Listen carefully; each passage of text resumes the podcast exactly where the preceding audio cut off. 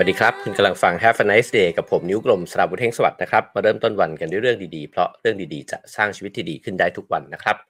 อรุณสวัสดิ์เข้าสู่เช้าวันพฤหัสที่ 1 กุมภาพันธ์นะครับ ต้อนรับเข้าสู่ Have a nice day กันอีกครั้งหนึ่งนะครับผมก็เข้าสู่เดือนที่ 2 กันแล้วนะฮะ ยินดีด้วยนะครับสำหรับหลาย ๆ ท่านที่บ่นกันว่ามกราคมมันยาวนานเหลือเกินนะฮะ วันนี้จะมาชวนคุยกันถึงเรื่องสำคัญนะครับ ซึ่งก็ผมคิดว่าเป็นเรื่องที่เกี่ยวข้องกับคนทุกคนนะฮะนั่นก็คือเรื่องของการเมืองอันที่จริงบางคนอาจจะรู้สึกว่าการเมืองไม่ใช่เรื่องของชั้นนะฮะหรือว่าเป็นเรื่องที่ไกลตัวนะครับ แต่ก็ถ้าเราลองคิดกันดูโดยละเอียดแล้วเนี่ยก็จะพบว่าทุกมิติของชีวิตเราเนี่ยมันสัมพันธ์ กับเหตุบ้านการเมืองของเรานะฮะแล้วก็ความเปลี่ยนแปลงที่มันเกิดขึ้นนะครับทั้งความเปลี่ยนแปลงและความไม่เปลี่ยนแปลงเนี่ยมันก็กระทบกับวิถีชีวิตนะฮะแล้วก็กิจการการงานของเราเนี่ยในหลาย ๆ มิติเลยนะฮะเพราะฉะนั้นวันนี้จะลองมาทบทวนกันดูสักนิดหนึ่งนะครับว่ามีคำอธิบายอะไรบ้าง ที่จะบอกกับเรานะฮะว่าทำไมการเมืองไทยเนี่ยมันถึงเป็นอย่างที่เป็นอยู่ ไม่ว่าเราจะมีทัศนะแบบไหนนะฮะก็ผมว่าน่ารับฟังแล้วก็น่าที่จะลองใคร่ครวญกันดูนะครับ เชื่อว่าวันนี้พอฟังแล้วเนี่ยน่าจะฉายภาพการเมืองไทยนะฮะจากประวัติศาสตร์เนี่ยตั้งแต่ในยุคเปลี่ยนแปลงปฏิวัติ 2475 นะครับ มาจนถึงอาจจะบางคนอาจจะบอกว่ามาจนถึงเมื่อวานนี้นะครับ ได้อย่างที่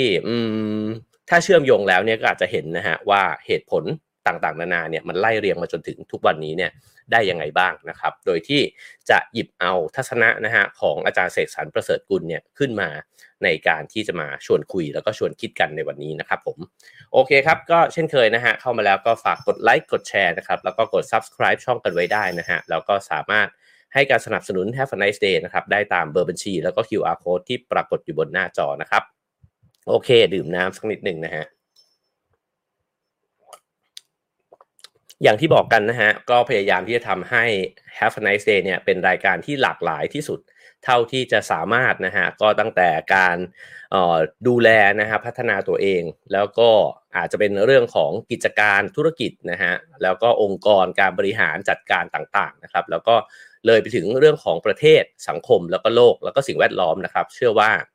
ในชีวิตเราเนี่ยการที่จะมีชีวิตอยู่ก็คงจำเป็นจะต้องทำความเข้าใจหลาย ๆ เรื่อง และแม้ว่าเราอาจจะไม่ได้เชี่ยวชาญทั้งหมดในทุกๆเรื่องนะฮะอย่างที่เมื่อวานเราคุยกันไปในหนังสือเรื่อง flow นะครับแต่ว่าอย่างน้อยเนี่ยรู้กันไว้รอบๆ ก็น่าจะทำให้เราได้เข้าใจสิ่งต่างๆเนี่ยได้มากขึ้นนะครับผมโอเคครับ วันนี้ก็แนะนำหนังสือก่อนนะฮะหนังสือเล่มนี้ชื่อว่าประชาธิปไตยสยามยุทธนะฮะอันที่จริงเพิ่งพิมพ์ออกมาเมื่อประมาณสักปลายปีที่แล้วนะครับหน้าปกเป็นแบบนี้สามารถไปซื้อหามาอ่านกันได้นะฮะ สำนักพิมพ์ประพันธสารนะครับอ๋อประพันธ์สารโอเค ซึ่งก็เออเป็นหนังสือแบบหนึ่งเนี่ยที่ทำออกมาอยู่เรื่อยๆนะฮะนั่นก็คือการรวมบทความแล้วก็รวมบทปาฐกถาของอาจารย์เสกสรรประเสริฐกุลนะครับ ในนี้เนี่ยก็รวมมาในเรื่องของการเมือง แล้วก็ตั้งแต่ปีพศ 2525 นะฮะจนกระทั่งถึงชิ้นสุดท้ายคือ 2562 นะครับ ซึ่งพอนำมารวมเล่มกันแล้วเนี่ยทำให้เห็นภาพประวัติศาสตร์การเมืองไทยเนี่ยที่เข้มข้นแล้วก็ดีมากเลยทีเดียวนะฮะอย่างที่เราทราบกันว่าบทความของอาจารย์เสกสรรนี่ก็มาตรฐานสูงอยู่แล้วนะฮะรวมถึงบทปาฐกถาของอาจารย์ด้วย ซึ่งก็เปรียบได้ไม่แตกต่างจากงานเขียนเลยทีเดียวนะฮะโอเค งั้นเรามาเข้าสู่เรื่องราวของวันนี้กันนะครับ เพราะผมเชื่อว่ามีรายละเอียดเยอะ แล้วก็น่าจะยาว ฉะนั้นเริ่มต้นเลยนะครับ ผมหยิบเอาบทบาทกถานะครับ ที่อาจารย์เสกสรรเนี่ยได้พูดไว้เนื่องในโอกาส 70 ปี คณะรัฐศาสตร์ ธรรมศาสตร์นะฮะอาจารย์ก็ตั้งชื่อบทปาฐกถาเนี่ยว่าประชาธิปไตยสยามยุทธแล้วก็มีคำโปรยเนี่ยอธิบายว่าแง่คิดเกี่ยวกับความขัดแย้งและพัฒนาการของระบอบการเมืองในประเทศไทยนะฮะก็น่าจะฉายภาพให้เราเห็นได้ว่า สิ่งที่เราประสบพบเจออยู่เนี่ยมันมีรากความเป็นมายังไง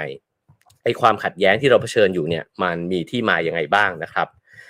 ออผมจะไม่ได้อ่านทั้งหมดเพราะไม่งั้นเนี่ยก็จะเหมือนเอาภาษากถาของอาจารย์มาอ่านนะฮะแต่ว่าก็จะสรุปใจความเนี่ยแล้วก็ไล่เรียงไปให้ฟังกันนะครับ แล้วก็คิดว่าจะชวนคิดกันไประหว่างทางด้วยนะฮะเริ่มต้นแบบนี้ครับ อาจารย์เริ่มบอกว่าเรื่องราวของประชาธิปไตยในประเทศไทยเนี่ยเป็นเรื่องของคน 3 กลุ่มด้วยกันนะฮะหนึ่งก็คือผู้สแสวงหาเสรีภาพและความเท่าเทียมทางการเมืองของประชาชน ที่สังกัดอยู่ในรัฐเดียวกัน ทั้งนี้เนี่ยก็คนกลุ่มนี้เนี่ยก็ต้องการนะฮะในการที่จะพาตัวเองเนี่ยเข้าไปมีบทบาทในการกำหนดนโยบายของรัฐ การบริหารจัดการของรัฐนะฮะตลอดจงปรับปรุงเปลี่ยนแปลงกลไกของรัฐเนี่ยให้ตอบสนองต่อความต้องการของสังคมเนี่ยให้ตรงจุดเป็นธรรมแล้วก็ทั่วถึงนะฮะนี่คือกลุ่มแรกผู้สแสวงหาเสรีภาพและความเท่าเทียมทางการเมืองนะฮะ อันที่สองนะครับก็คือว่าก็เป็นเรื่องราวของเสียงเรียกร้องจากกลุ่มคนชั้นล่างนะฮะที่เสียเปรียบแล้วก็ไม่ได้รับความเป็นธรรม กระทั่งถูกทอดทิ้งจากระบบเศรษฐกิจสังคม แล้วก็การศึกษาวัฒนธรรมทั้งหลายนะฮะมวลชนเหล่านี้เนี่ยไม่ได้สนใจบทบาทในการกำกับรัฐ เท่ากับการที่รัฐเนี่ยช่วยอุปถัมภ์ก็คือว่ากลุ่มคนนี้อาจจะ เรียกร้องนะฮะแล้วก็คาดหวังการที่รัฐเนี่ยจะมาอุปถัมภ์ชีวิตตนเองเนี่ยให้มีชีวิตที่ดีขึ้นนะครับ กลุ่มคนที่3ครับก็คืออ๋อเป็นเรื่องของผู้แสวงหาอำนาจนะฮะทั้งในฐานะปัจเจกบุคคล แล้วก็กลุ่มก้อนทางสังคมอ๋อซึ่งไม่ได้มีทางขึ้นไปสู่เวทีอำนาจเนี่ยได้นะฮะด้วยระบอบการปกครองแบบอำนาจนิยม หรือว่าไต่เต้าไปเนี่ยตามหนทางภายในรัฐราชการ แต่ต้อง อาศัยกลไกการเลือกตั้งนะฮะแล้วก็สร้างฐานคะแนนเสียงความนิยมเนี่ยเข้าไปผลักดันตัวเองขึ้นไป อยู่ในบทบาทของคนที่สามารถไปอยู่ในส่วนที่บริหารกิจการประเทศเนี่ยได้หรือว่าขึ้นเป็นผู้นำประเทศได้ ฉะนั้นเนี่ยถ้าถามว่าทำไมถึงต้องใช้เส้นทางของระบอบประชาธิปไตยนะฮะอาจารย์เสกก็เปิดบทปาฐกถานี้เนี่ยว่ามีคน 3 กลุ่ม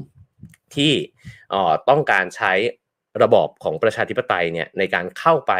มีส่วนนะฮะในอำนาจหนึ่งก็คือผู้ที่แสวงหาเสรีภาพและความเท่าเทียม อาจจะเป็นประชาชนที่มีอุดมการทางประชาธิปไตยนะฮะอันที่ 2 ก็คือกลุ่มคนที่เสียเปรียบกว่า ต้องการใช้อำนาจรัฐเนี่ยในการพัฒนาชีวิตตัวเองให้ดีขึ้น กลุ่มที่ 3 ก็คือกลุ่มคนที่ต้องการเข้าไปเปลี่ยนแปลงเลย เข้าไปบริหารจัดการประเทศนะฮะแต่ว่าอ๋อ ด้วยระบบโครงสร้างที่มันเป็นอยู่เนี่ยก็ต้องผ่านการเลือกตั้งเข้าไป เพื่อที่จะไปเปลี่ยนแปลงให้ได้นะฮะฉะนั้นเปิดเรื่องมาแบบนี้เนี่ยนำไปสู่อะไรนะฮะอาจารย์ก็บอกว่าบางครั้งเนี่ยคน 3 กลุ่มนี้ก็แยกขาดจากกัน บางครั้งเนี่ยคนบางคนก็เป็น 2 บทบาทด้วยเช่นกันนะฮะ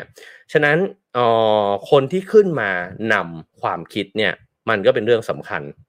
เพราะว่าแรงบันดาลใจที่ขับเคลื่อนให้บุคคลคนหนึ่งเนี่ยขึ้นมาเป็นผู้นำนะฮะในฝั่งประชาธิปไตยเนี่ยมันก็จะส่งผลต่อวิธีการต่อรูปขบวนนะฮะที่คนที่เป็นผู้นำนั้นเนี่ยจะนำพาไป อาจารย์ก็ลองยกตัวอย่างนะฮะบอกว่าผู้นำที่เป็นนักอุดมคติเนี่ยขบวนการเคลื่อนไหวก็อาจจะมีลักษณะของปัญญาชนนะฮะเข้มข้นในด้านหลักการ แต่อาจจะอ่อนในด้านผลสำฤทธิ์นะฮะคือหลักการเนี่ยเป๊ะมาก แต่ว่าอาจจะไม่ไม่ได้เห็นว่าผลสำเร็จเนี่ยได้สำเร็จออกมามากสักเท่าไหร่นะครับ แล้วบางทีก็อาจจะล้ำหน้ามวลชนไปด้วยเช่นกัน ส่วนถ้าเกิดว่าผู้นำเนี่ยเป็นคนที่ทะเยอทะยานมุ่งแสวงหาอำนาจเป็นด้านหลักนะฮะมวลชนที่ตามมาเนี่ยอาจจะถูกชี้นำให้เคลื่อนไหวแบบไม่เลือกวิธีการ แล้วก็ในนี้ใช้คำว่าบางทีถูกใช้เป็นเบี้ยสังเวยความต้องการของผู้นำด้วยนะฮะซึ่ง ประเด็นสำคัญอยู่ตรงนี้นะฮะในกระบวนการที่เป็นประชาธิปไตยเนี่ยอาจารย์เสกสรรก็บอกว่าผู้นำที่มีความสมดุลเนี่ยที่ชัดเจนทั้งในเรื่องหลักการด้วย แล้วก็เข้าใจในเรื่องกลยุทธ์ด้วยเนี่ยเป็นคนที่หาได้ยากนะฮะซึ่งถ้ามีคนแบบนี้เกิดขึ้นเนี่ยจะส่งผลให้เกิดความแตกต่างอย่างใหญ่หลวงเลยทีเดียว ฉะนั้นตรงนี้ก็เป็นประเด็นแรกนะฮะที่บทปาฐกถานี้เนี่ยได้ไฮไลท์เอาไว้ คือว่า ผู้นำที่มาขับเคลื่อนกระบวนการต่อสู้เพื่อประชาธิปไตยเนี่ยมี character ที่แตกต่างกันไปตามยุคตามสมัยตามช่วงเวลานะฮะแล้วในแต่ละช่วงเวลานั้นเนี่ยผู้นำคนนั้นก็มีส่วนมากเลยในการกำหนดพฤติกรรมของคนทั้งหมดที่จะติดตามไปนะฮะหรือว่ามวลชนนั่นเอง คราวนี้เรามาดูประเด็นถัดไปนะฮะอาจารย์ก็พูดต่อไปว่าขบวนการต่อสู้เพื่อประชาธิปไตยเนี่ย ไม่ได้อยู่ในความว่างเปล่านะฮะแต่ว่าถือกำเนิดแล้วก็ล้มลุกคลุกคลานเนี่ยอยู่บนเงื่อนไขที่เสียเปรียบเนี่ยนานาประการ อันนี้คือในบริบทของเมืองไทยนะครับที่สำคัญก็คือลักษณะอำนาจนิยมของรัฐไทยเนี่ยที่พัฒนาการต่อเนื่องมาจากรัฐจารีตนะฮะกับโครงสร้างทางสังคมที่เริ่มจะล้าหลังแล้วก็ไม่ทันสมัย แต่เมื่อพัฒนามาแล้วเนี่ยก็คือเคยที่จะล้าหลังมาก่อน คือเหมือนกับว่าโลกเนี่ยมันเปลี่ยนแปลงไปนะฮะความต้องการการเรียกร้องจากสังคมเนี่ยมันอาจจะเปลี่ยนแปลงไป เพราะฉะนั้นเนี่ยรัฐจารีตในแบบเดิมเนี่ยอาจจะมีความรู้สึกว่าล้าหลัง แต่ก็มีการปรับตัวแล้วนะฮะแต่เมื่อปรับตัวและพัฒนาแล้วเนี่ยกลับนำไปสู่อีกหนึ่งปัญหา ก็คือความเหลื่อมล้ำอย่างสุดขั้วนะฮะไอ้เจ้าความเหลื่อมล้ำนี้เนี่ยก็เป็นผลมาจากระบบเศรษฐกิจ ที่อ๋อมันก็ส่งผลกระทบต่อสถานการณ์ทางการเมืองเนี่ยอย่างหลีกเลี่ยงไม่พ้น ตรงนี้เป็นอีกปัจจัยหนึ่งที่น่าสนใจนะฮะก็คือว่า เวลาที่เศรษฐกิจมันเปลี่ยนเศรษฐกิจประเทศเนี่ยมันเปลี่ยนนะฮะการเมืองก็จะเปลี่ยนไปด้วยเช่นกัน เพราะว่าผู้คนมีเงินมากเงินน้อยต่างต่างกันไปจากแต่ก่อนนะฮะ มีกลุ่มคนใหม่ๆ เกิดขึ้นนะครับ มีอำนาจทางสังคมเพิ่มมากขึ้น เช่น มีคนมีเงินเพิ่มมากขึ้นนะฮะ แล้วก็อาจจะเสียงดังขึ้น หรือถ้าเกิดว่ามีคนที่มีเงินน้อยลง มีจำนวนมากขึ้นแบบนี้นะฮะ สิ่งเหล่านี้ล้วนแล้วแต่ส่งผลต่อสถานการณ์ทางการเมืองด้วยกันทั้งสิ้นนะฮะ คราวนี้อาจารย์เสกก็บอกต่อไปนะครับ บอกว่าชนชั้นที่ได้เปรียบกลับสามารถเข้าถึงอำนาจรัฐนะฮะแล้วก็สนองผลประโยชน์ของตัวเองเนี่ย ได้โดยที่ไม่ต้องผ่านนกลไกและกระบวนการทางประชาธิปไตย นี่เป็นสิ่งที่อ๋อมันมีมานะครับ แล้วก็อาจจะยังมีอยู่ก็คือคนที่ได้เปรียบเนี่ยเข้าถึงอำนาจรัฐได้ แล้วก็ได้ผลประโยชน์นั้นนะฮะการที่ในระยะหลังเนี่ยระบอบอำนาจนิยมเนี่ยสามารถขยายฐานทางสังคมออกไปได้มากขึ้นนะฮะโดยเฉพาะอย่างยิ่งคือการได้รับความชื่นชมจากคนชั้นกลางระดับสูง แล้วก็กลุ่มประชาชนที่เชื่อฟังรัฐเนี่ยโดยที่ไม่สนใจระบอบนะฮะก็คือว่าไม่สนใจว่าจะมาด้วยระบอบแบบไหนก็ตามเนี่ยแต่ว่ายินดีที่จะสมาทานเข้าไปร่วมด้วยเนี่ยนะฮะในนี้ก็วงเล็บเอาไว้ว่านอกเหนือจากกลุ่มทุนใหญ่ที่ได้รับการอุ้มชูจากภาครัฐเนี่ยมาอย่างต่อเนื่องนะฮะก็ทำให้ชนชั้นนำภาครัฐเนี่ยสามารถที่จะออกแบบไอ้เจ้ารากฐานความมั่นคงของตนเองเนี่ยได้อย่างเป็นระบบมากยิ่งขึ้น หมายความว่ากลุ่มคนที่ประกบเข้ากับชนชั้นนำเก่านะฮะก็มีทั้งชนชั้นกลางใหม่ๆเนี่ยที่เกิดขึ้นนะครับ แล้วก็มีกลุ่มประชาชนอีกจำนวนหนึ่งที่พร้อมที่จะเข้าร่วมกับระบบอำนาจนิยมเนี่ยทำให้ระบบนั้นเนี่ยสามารถที่จะแข็งแกร่งเนี่ยขึ้นมาได้ ซึ่งเดี๋ยวเราจะไล่เรียงไปในรายละเอียดนะครับ ว่าอาจารย์อธิบายไว้ว่ายังไงบ้างนะฮะคราวนี้เขาบอกว่าเพื่อให้สอดคล้องกับวิถีวัฒนธรรมของฐานสังคม ที่ที่พูดมาเนี่ยนะฮะตลอดจนเพื่อให้ได้รับการยอมรับจากสังคมโลกเนี่ยระบอบอำนาจนิยมในประเทศไทยเนี่ยจำเป็นต้องลดทอนความรุนแรงลง คือพอโลกมันเปลี่ยนเนี่ยมันไม่สามารถใช้วิธีการแบบเดิมได้นะฮะก็คือว่าสั่งบังคับนะครับ หรือว่าจะใช้วิธีการที่อาจจะต้องใช้ความรุนแรง แต่ว่าตัวระบบเองเนี่ยมันก็เปลี่ยนแปลงไป มันเปลี่ยนวิธีการในการที่จะควบคุมสังคมนะฮะ อาจารย์ก็บอกว่ามีการลดทอนความรุนแรงในการใช้อำนาจดิบ หรือว่า naked power เนี่ยลงนะฮะอ๋อไอ้เจ้าอำนาจลักษณะนี้เนี่ยก็คือใช้ไปกับการที่ขจัดผู้ที่มาต่อต้านอำนาจนะฮะ โดยที่หันมาใช้วิธีทางกฎหมายเนี่ยเพิ่มมากขึ้น ซึ่งไอ้วิธีการใช้ทางกฎหมายเนี่ยนะฮะ มันก็จะมีโฉมหน้าที่ดูคล้ายๆ การเป็นประชาธิปไตย หรือคล้ายๆกับว่ามันมีความยุติธรรม ซึ่งผมว่าในระยะในระยะหลังเนี่ยเราก็จะเห็นกระบวนการนะฮะทางกฎหมายเนี่ยอยู่เยอะเลยทีเดียวนะฮะซึ่งถ้าเกิดว่าตามบทปาฐกถานี้เนี่ยก็คือคำอธิบายที่บอกว่าวิถีของวัฒนธรรมเนี่ยมันเปลี่ยนไป เพราะฉะนั้นเนี่ยวิธีในการใช้อำนาจเนี่ยมันจึงปรับตัวเปลี่ยนแปลงรูปแบบไปด้วยนะฮะ ทีนี้เขาบอกว่าในการทำความเข้าใจปัญหาประชาธิปไตยในประเทศไทยเนี่ยต้องพิจารณาถึงประเด็นสำคัญก็คือพลวัตที่มันเปลี่ยนแปลงไปเนี่ยของรัฐไทยแล้วก็สังคมไทย ซึ่งมันก็เลื่อนไหลไปเรื่อยๆนะฮะแล้วพอฟังไปเรื่อยๆ เราจะเห็นว่าน่าทำหนังมากเลย โอเคครับ มาเริ่มต้นออที่บทปาฐกถานี้เนี่ยตั้งจุดหมายเป็นจุดตั้งต้นเอาไว้นะฮะโดยที่บอกว่าระบอบประชาธิปไตยไทยเนี่ยมันก็ถือกำเนิดขึ้นเนี่ยตั้งแต่ในปีพศ 2475 อย่างที่ทราบกันนะฮะแต่ว่ามันเป็นการปฏิวัติเนี่ยที่อาศัยฐานสังคมที่ค่อนข้างแคบ ผมว่านี้เป็นประเด็นสำคัญนะครับ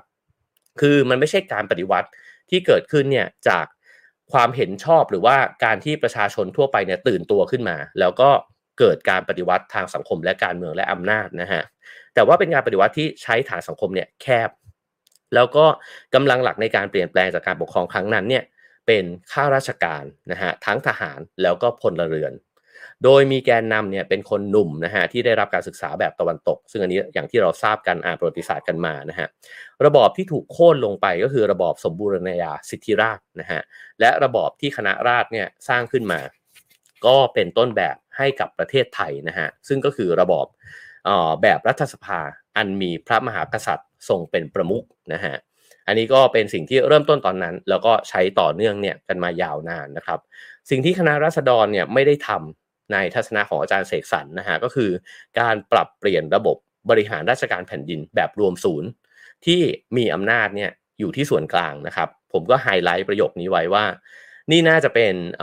ประเด็นหนึ่ง ที่พออาจารย์สกิดให้ดูเนี่ยมันก็น่าคิดนะครับว่าคณะรัษฎรเนี่ยเปลี่ยนแปลงการปกครอง แต่สิ่งที่ไม่ได้เปลี่ยนแปลงเนี่ยก็คือระบบราชการหรือการบริหารแผ่นดินเนี่ยนะฮะแบบรวมศูนย์ ก็คืออำนาจเนี่ยยังคงอยู่ที่ส่วนกลาง มันไม่ได้มีการกระจายอำนาจเนี่ยออกไป แล้วก็ไม่ได้มีส่วนร่วมเนี่ยจากประชาชนที่อยู่ในภาคส่วนต่างๆ ของประเทศนะฮะคืออำนาจมันยังอยู่ที่เดิมเลย แล้วอาจารย์ก็พูดต่อไปนะฮะบอกว่า ไม่ได้มีการปรับเปลี่ยนโครงสร้างใหม่เนี่ยให้มันสอดคล้องกับระบอบประชาธิปไตยเนี่ยมากกว่าที่เคยเป็นนะฮะยังไม่ต้องพูดถึงการปฏิรูปกลไกรัฐอื่นๆ เช่นกองทัพนะฮะซึ่งที่จริงเนี่ยกองทัพก็ไม่ได้ถูกฝึกมาเนี่ยให้ยอมรับการควบคุมโดยพลเรือนอยู่แล้ว คือกองทัพก็มีทัศนคติแบบหนึ่งนะฮะโตมาแบบหนึ่งแล้วก็พัฒนาตัวเองเนี่ยมาแบบหนึ่งฉะนั้นออกองทัพ กับรัฐบาลพลเรือนเนี่ย มันจึงเป็นเหมือนสองอำนาจที่ไม่ได้ไม่ได้เอ่อมีอำนาจต่อกันนะฮะกองทัพมันมีความเป็นอิสระอยู่มากเลยทีเดียวนะฮะฉะนั้นเนี่ยเอ่อตรงนี้ก็เลยบอกว่า จึงเท่ากับว่าผู้ก่อการเปลี่ยนแปลงการปกครอง 2475เนี่ยนะฮะได้รับมรดกรัฐสำเร็จรูปที่มีโครงสร้างอำนาจนิยมเนี่ยมาใช้งานเสียเอง นี่เป็นทัศนะของอาจารย์เสกนะครับ ผมว่าในทางการเมืองเนี่ย สามารถที่จะมีทัศนคติเนี่ยได้เพียบเลยนะฮะแล้วก็สามารถที่จะถกเถียงกันได้เสมอนะฮะเพราะฉะนั้นใครที่ฟังแล้วจะเห็นด้วยหรือไม่เห็นด้วยกับปาฐกถาของอาจารย์เสกสรรนะครับ ก็สามารถพิมพ์คอมเมนต์เข้ามาได้นะฮะตรงนี้ผมคิดว่าเป็นประเด็นสำคัญของบทปาฐกถานี้นะฮะที่บอกว่าคณะราษฎรเองเนี่ยรับมรดกรัฐสำเร็จรูปเนี่ยมา ซึ่งก็คือระบบที่มีอำนาจนิยมเนี่ยมาใช้งานเสียเองนะฮะทำให้ความสัมพันธ์ระหว่างรัฐกับสังคมเนี่ย อันที่จริงแทบไม่มีอะไรเปลี่ยนแปลง สิ่งที่เปลี่ยนเนี่ยเป็นเพียงกลุ่มคนที่ทำหน้าที่สั่งการเท่านั้น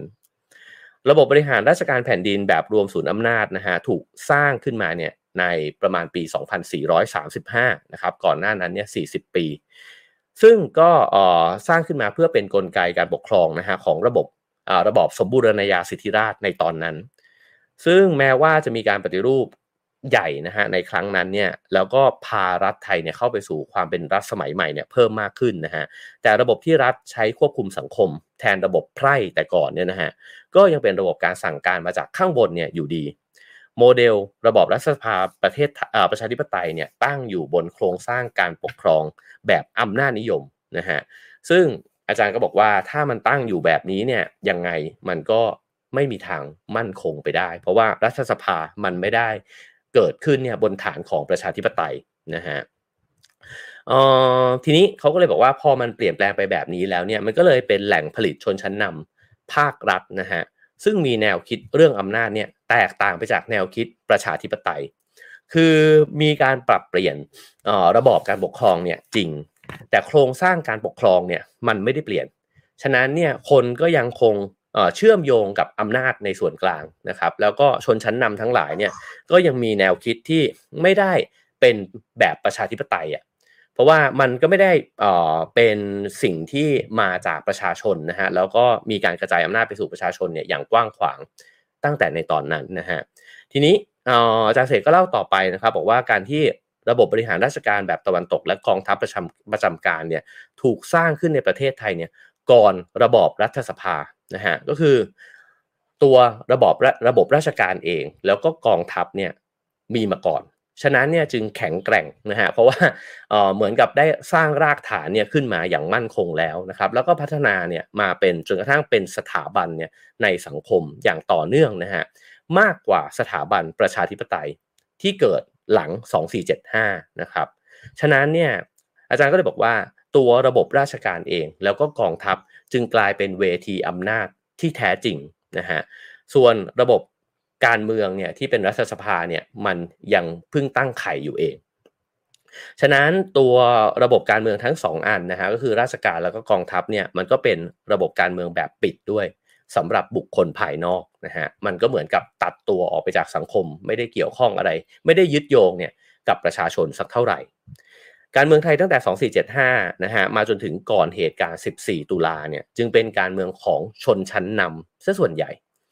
แม้ในช่วงที่มีระบอบรัฐสภาเนี่ย ก็เป็นเช่นนั้นเหมือนกันนะครับ พรรคการเมืองส่วนใหญ่เนี่ยถูกก่อตั้งขึ้นมาโดยสมาชิกของชนชั้นนำ มันไม่ได้มีพรรคการเมือง ของประชาชนเนี่ยเกิดขึ้นนะครับ ยิ่งหลังรัฐประหาร 2490 แล้วเนี่ยอาจารย์ก็บอกว่ายิ่งพูดได้ว่าการเมืองไทยเนี่ยเป็นการขับเคี่ยวกันระหว่างสมาชิกชนชั้นนำจำนวนหยิบมือเดียวเท่านั้นเอง โดยมีบริวารห้อมล้อมเนี่ยจากออที่อยู่นอกระบบราชการเนี่ยอยู่บ้างเล็กน้อยนะฮะเพราะฉะนั้นมาถึงการต่อสู้ 14 ตุลา 2516 เนี่ยนะครับก็เลยเป็นจุดเปลี่ยนสำคัญเลยที่เส้นทางประชาธิปไตยของเมืองไทยเนี่ยมันได้เกิดขึ้น เพราะว่ามันเป็นครั้งแรกนะฮะที่มันเกิดมวลชนจำนวนมหาศาลเนี่ยระเบิดความไม่พอใจต่อระบอบเผด็จการเนี่ยออกมานะฮะถ้าเกิดจากที่อาจารย์เสกสรรไล่เรียงมามาเนี่ยตั้งแต่ต้นโดยที่บอกว่า 2475เนี่ยนะฮะมันมีความเปลี่ยนแปลงมันก็คือมีการปฏิวัติเปลี่ยนแปลงการปกครองนะครับ แต่ว่าสิ่งที่ไม่เปลี่ยนก็คือโครงสร้างทางอำนาจ แล้วโครงสร้างทางอำนาจนั้นเนี่ยแม้ว่ามีกลุ่มคนหลายกลุ่มนะครับพยายามที่จะ แข่งขันแย่งชิงอำนาจกันเนี่ยแต่มันก็อยู่ในระดับบนเท่านั้น แต่พอมาถึง 14 ตุลาเนี่ยมันคือการระเบิดออกมาของประชาชนจำนวนมากมีมวลชนเนี่ยเพียบเลยนะฮะที่มาเข้าร่วมในเหตุการณ์ทางการเมืองครั้งนี้นะฮะคราวนี้ก็เลยบอกว่าระบบเผด็จการนั้นเนี่ยระบบเผด็จการนั้นเนี่ยโดยโดยรูปธรรมแล้วเนี่ยก็คือการผูกขาดอำนาจนะฮะของผู้นำกองทัพเนี่ยเพียงแค่ไม่กี่ตระกูลอย่างที่เราทราบกันนะครับ ฉะนั้นเนี่ย การลุกขึ้นสู้ในครั้งนั้นก็เลยมีจุดมุ่งหมายชัดเจนนะฮะว่าประเทศไทยเนี่ยจำเป็นจะต้องมีระบอบการเมืองเนี่ยที่เคารพสิทธิเสรีภาพของประชาชนที่กว้างขวางไปกว่านั้นนะฮะเพราะว่าอำนาจมันกระจุกตัวเสียเหลือเกิน และอำนาจก็ใช้อำนาจเหมือนกับเออ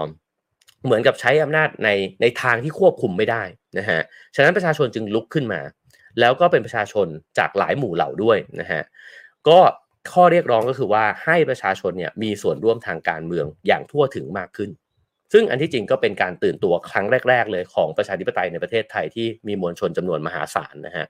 คราวนี้อาจารย์ก็พูดต่อไปบอกว่าทำไมประชาประชาชนเนี่ยจึงเพิ่งมาตื่นตัวครั้งใหญ่เนี่ยหลังในตอน 14 ตุลานะฮะทั้งๆทที่ตั้งแต่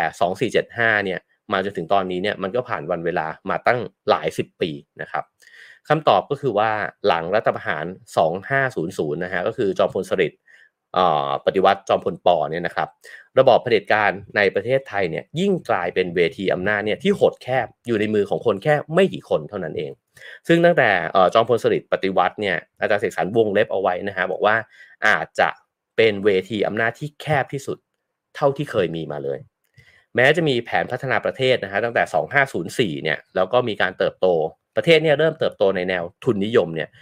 ไปแล้วนะฮะแต่ว่านั่นเองที่จะเริ่มเป็นจุดเริ่มต้นของปัญหา เพราะว่าพออำนาจเนี่ยมันไปกระจุกตัวอยู่ในมือของผู้มีอำนาจที่จำนวนน้อยมากๆเนี่ยแล้วเศรษฐกิจมันกำลังโตนะครับ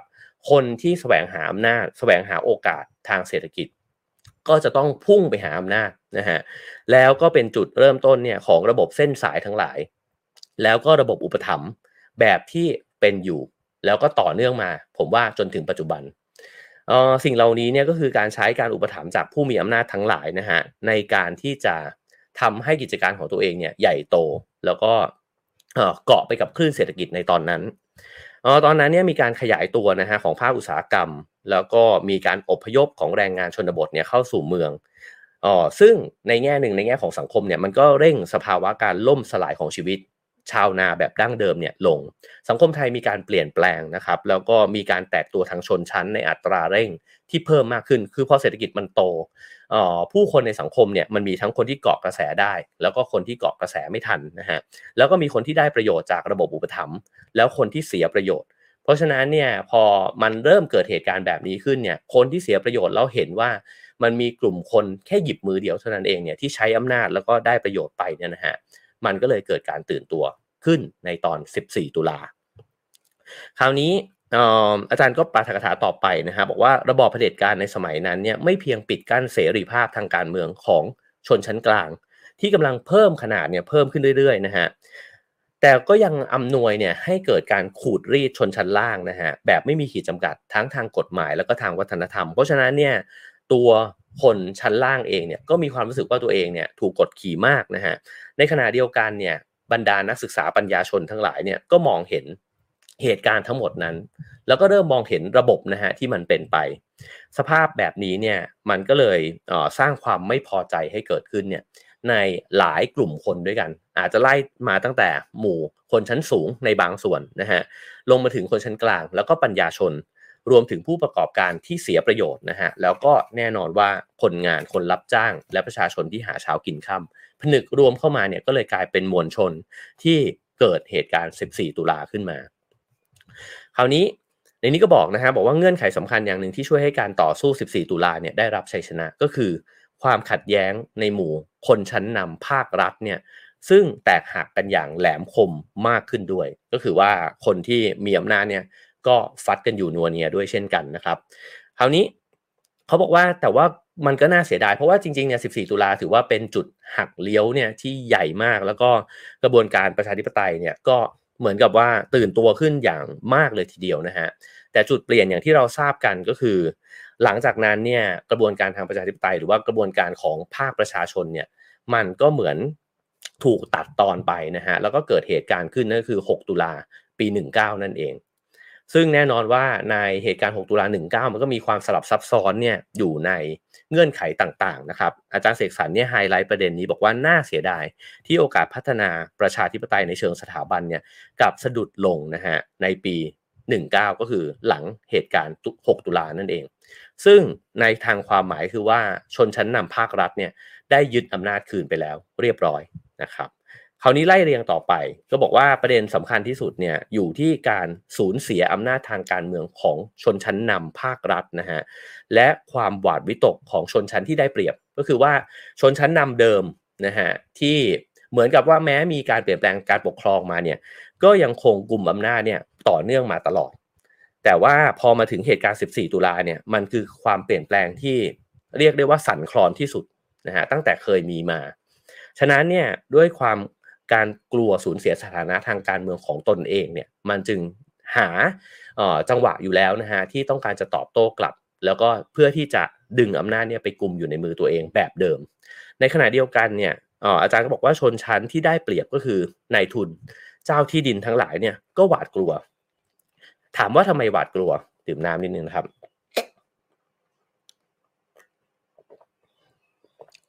ก็เพราะว่าเหตุการณ์หลังเหตุการณ์ 14 ตุลาเนี่ยมันก็ดำเนินไปนะฮะกับ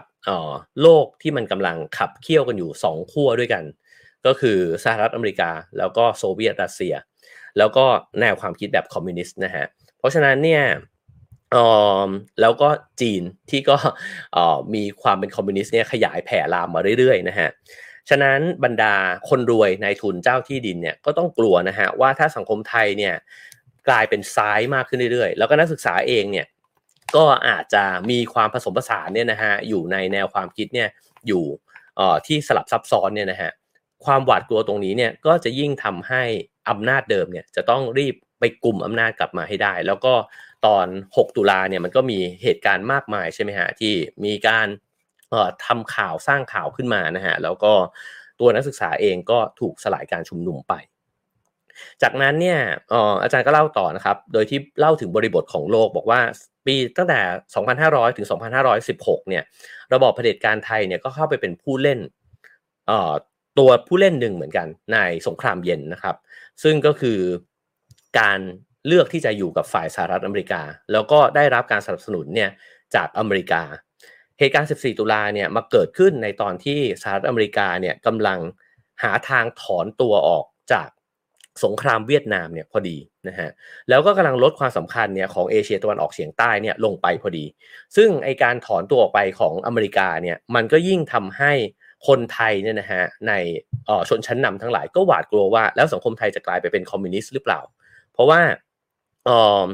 บรรดาคอมมิวนิสต์ใน 3 ประเทศในกลุ่มอินโดจีนเนี่ยก็ค่อยๆ เปลี่ยนแปลงประเทศไปแล้วนะฮะฉะนั้น การที่จู่ๆประเทศเพื่อนบ้านเราเนี่ยกลายไปเป็นคอมมิวนิสต์ไปในปี 2518 เนี่ยนะฮะ ในขณะที่ประเทศไทยเองเนี่ยก็มีพรรคคอมมิวนิสต์อยู่ด้วย ก็สร้างความหวาดวิตกกังวลเนี่ยให้กับชนชั้นนำไทยเนี่ยแล้วก็ชนชั้นที่ได้เปรียบเนี่ยอย่างใหญ่หลวงเลยทีเดียวนะครับ ฉะนั้นจาก 14 ตุลามาจนถึง 6 ตุลานะฮะอาจารย์เสกก็รวบ 2 เหตุการณ์นี้เข้าด้วยกัน แล้วก็บอกว่าผลสะเทือนของ 2 เหตุการณ์เนี่ยนะฮะมารวมกันเนี่ยก็ทำให้ชนชั้นนำภาครัฐเนี่ยไม่สามารถกลับไปกลุ่มอำนาจการปกครอง ผ่านระบอบเผด็จการ แบบที่ทำมาได้เต็มรูปแบบเนี่ยอีกต่อไป ฉะนั้นนี่ก็เป็นจุดเปลี่ยนอีกเช่นกัน คือหลังจาก 14 ตุลาเนี่ยการเมืองไทยมันเปลี่ยน หลังจาก 6 ตุลาก็มีการปรับตัวของอำนาจนะฮะ แล้วก็การปรับตัวนี้เนี่ยก็ถูกแสดงออกมาเนี่ยผ่านระบอบรัฐสภาแบบประชาธิปไตยครึ่งใบ อันนี้ผมเริ่มเด็กๆ แล้วก็เริ่มที่จะทันข่าวสารบ้านเมืองบางอันบ้างแล้วนะฮะ ในตอนนั้นก็บอกว่ารัฐธรรมนูญปี 2521 นะฮะ กับนโยบาย 66 ทับ 23 เนี่ย ก็คือนโยบายที่เปิดโอกาสให้นักศึกษาที่เข้าป่าไปเนี่ย หรือว่าประชาชนที่จับอาวุธขึ้นสู้กับรัฐเนี่ยนะฮะ ในชนบททั้งหลายเนี่ย สามารถกลับคืนเข้าสู่เมืองนะครับ บรรดาอาจารย์นักวิชาการทั้งหลาย ที่เป็นคนรุ่น 14 ตุลา รุ่น 6 ตุลาที่เราเห็นเห็นกันอยู่เนี่ย หลายท่านก็ไปจับอาวุธอยู่ในป่าด้วยเช่นกัน แล้วก็ได้ออกมาตามนโยบายนี้นะฮะ และอาจารย์ก็เล่าต่อไปบอกว่า ดูเหมือนเนี่ยจะเป็นการถอยนะฮะของชนชั้นนำภาครัฐ ซึ่งก็ยอมเปิดพื้นที่ให้พลังนอกระบบราชการเนี่ยเข้ามามีส่วนบนเวทีการเมือง ซึ่งถ้ามองอีกแบบเนี่ยอันที่จริงมันก็คือการปรับตัวเพื่อความอยู่รอดของอำนาจเดิมนั่นเองนะฮะถ้าเราไล่เรียงประวัติศาสตร์การเมืองมา ก็จะเห็นว่ามีการปรับตัวเนี่ยของฝ่ายกลุ่มอำนาจเนี่ยอยู่ตลอดเวลานะครับ แล้วก็มีหลายรูปแบบ ผ่านหลายวิธีการ ซึ่งอันนี้ก็เป็นหนึ่งในจุดจุดจุดการเปลี่ยนแปลงเนี่ยที่สำคัญนะครับ เพราะฉะนั้นเนี่ยเขาก็บอกว่ารัฐธรรมนูญปี 2521 นะครับ แล้วก็การอยู่ในอำนาจที่ยาวนานของรัฐบาลพลเอกเปรมเนี่ย ก็ได้กลายเป็นโมเดลของสิ่งที่เรียกว่าประชาธิปไตยในเครื่องหมายคำพูดเนี่ยนะฮะ ที่ชนชั้นนำภาครัฐเนี่ยพอใจ ก็เหมือนกับอำนาจเนี่ยยังอยู่ในมือของตัวเองนะฮะ โดยที่มีการเปิดให้เลือกตั้งสสนะครับ แต่ว่าสวเนี่ยวุฒิสมาชิกเนี่ยนะฮะก็ต้องมาจากการแต่งตั้ง แล้วนายกรัฐมนตรีก็ไม่จำเป็นจะต้องมาจากสสอันนี้ก็คุ้นๆนะครับ ซึ่งเออแล้วก็ไม่จำเป็นจะต้องสังกัดพรรคการเมืองด้วยนะฮะในเงื่อนไขแบบนี้เนี่ยอาจารย์เสกบอกว่ามันก็เหมือนกับทำให้รัฐบาลพลเรือน และรัฐสภาเนี่ยเป็นเพียงหุ้นส่วนรายย่อยในพันธมิตรการปกครองนะฮะคือเออดูเหมือนอำนาจเนี่ย ก็ยังอยู่ในมือของคนที่บรรดาชนชั้นนำเนี่ยรู้สึกว่าพึงพอใจอะนะฮะเพราะฉะนั้นเนี่ยตัวรัฐบาลพลเรือนแล้วก็รัฐสภาเนี่ยเป็นเพียงหุ้นส่วนรายย่อยเท่านั้นเอง แล้วก็ชนชั้นนำภาครัฐเนี่ยยังคงมีฐานะในการครอบงำอำนาจนี้อยู่นะฮะฉะนั้นเนี่ยระบอบประชาธิปไตยครึ่งใบเนี่ยจึงกลายเป็นแหล่งบ่มเพาะนักการเมือง ที่มุ่งแสวงหาอำนาจและผลประโยชน์ ผมว่าอันนี้ผมไฮไลท์ไว้นะฮะว่าเออมันน่าสนใจดีว่าไอการเปลี่ยนแปลงครั้งนั้นเนี่ยมันก็สร้างระบอบระบอบการเมืองขึ้นมาแบบหนึ่งนะฮะแล้วก็สร้างคุณสมบัติของนักการเมืองในยุคนั้นเนี่ยขึ้นมาแล้วผมว่าอาจจะสืบเนื่องมา จนถึงในยุคนี้เนี่ยมากเลยทีเดียวนะฮะคือนักการเมืองเนี่ยไม่ได้ยึดโยงกับประชาชน แล้วก็ไม่ได้เชื่อในความเป็นประชาธิปไตย แต่ว่าเข้าไป ในเกมการเมืองเนี่ยเพื่อมุ่งแสวงหาอำนาจแล้วก็ผลประโยชน์ มากกว่าจะเป็นพื้นที่ของนักต่อสู้เพื่อสิทธิเสรีภาพนะฮะซึ่งอาจารย์ก็วงเลยไปว่า ตอนนี้ในยุคสมัยนั้นเนี่ยก็อ่อนกำลังลงมากด้วยนะฮะก็เลยเป็นโอกาสทองของผู้บรรดาผู้มีอิทธิพล แล้วก็ชนชั้นนำในท้องถิ่นทั้งหลายนะฮะที่ยกตัวเองเนี่ยขึ้นมาคือเคยมีอิทธิพลอยู่แล้วในท้องถิ่น แต่ก็ได้โอกาสเลยในการที่จะกลายไปเป็นสสนะฮะแล้วก็ ผ่านการเลือกตั้งเข้าไปเนี่ยแล้วก็ไปเชื่อมสายสัมพันธ์เนี่ยต่อกับชนชั้นนำระดับชาติ ตรงนี้เองที่บรรดาชนชั้นนำในท้องถิ่นเนี่ยเติบโตขึ้นมานะครับแล้วก็เกิดระบบเครือข่ายโยงใยกันเนี่ยเป็นเครือข่ายเบอร์เรอร์เลยนะฮะซึ่งถามว่าย้อนกลับไปดู อาจารย์ใช้คำว่ากำพืชนะฮะของนักการเมืองเนี่ยและพฤติกรรมทางการเมืองเนี่ยมีอะไรอยู่บ้าง ก็คือบรรดาผู้มีอิทธิพลท้องถิ่นทั้งหลายเหล่านี้ ก็จะต้องเป็นคนที่ ซื้อเสียงนะฮะเลี้ยงนักเลงแล้วก็ใช้ตำแหน่งหาเงินเข้ากระเป๋า ช่อราดบังหลวงนะฮะสิ่งเหล่านี้ก็เลยกลายเป็นภาพจำด้านลบเนี่ยของนักการเมืองไทยในสายตาประชาชนจำนวนไม่น้อย ก็เริ่มต้นตั้งแต่ในสมัยยุคนั้น แล้วก็ผมว่าก็เติบโตขึ้นมากับการเมืองแบบนี้นะฮะแล้วก็เห็นนักการเมืองที่มีลักษณะ เช่นนี้เนี่ยอยู่อ๋อเป็นจำนวนมากนะฮะ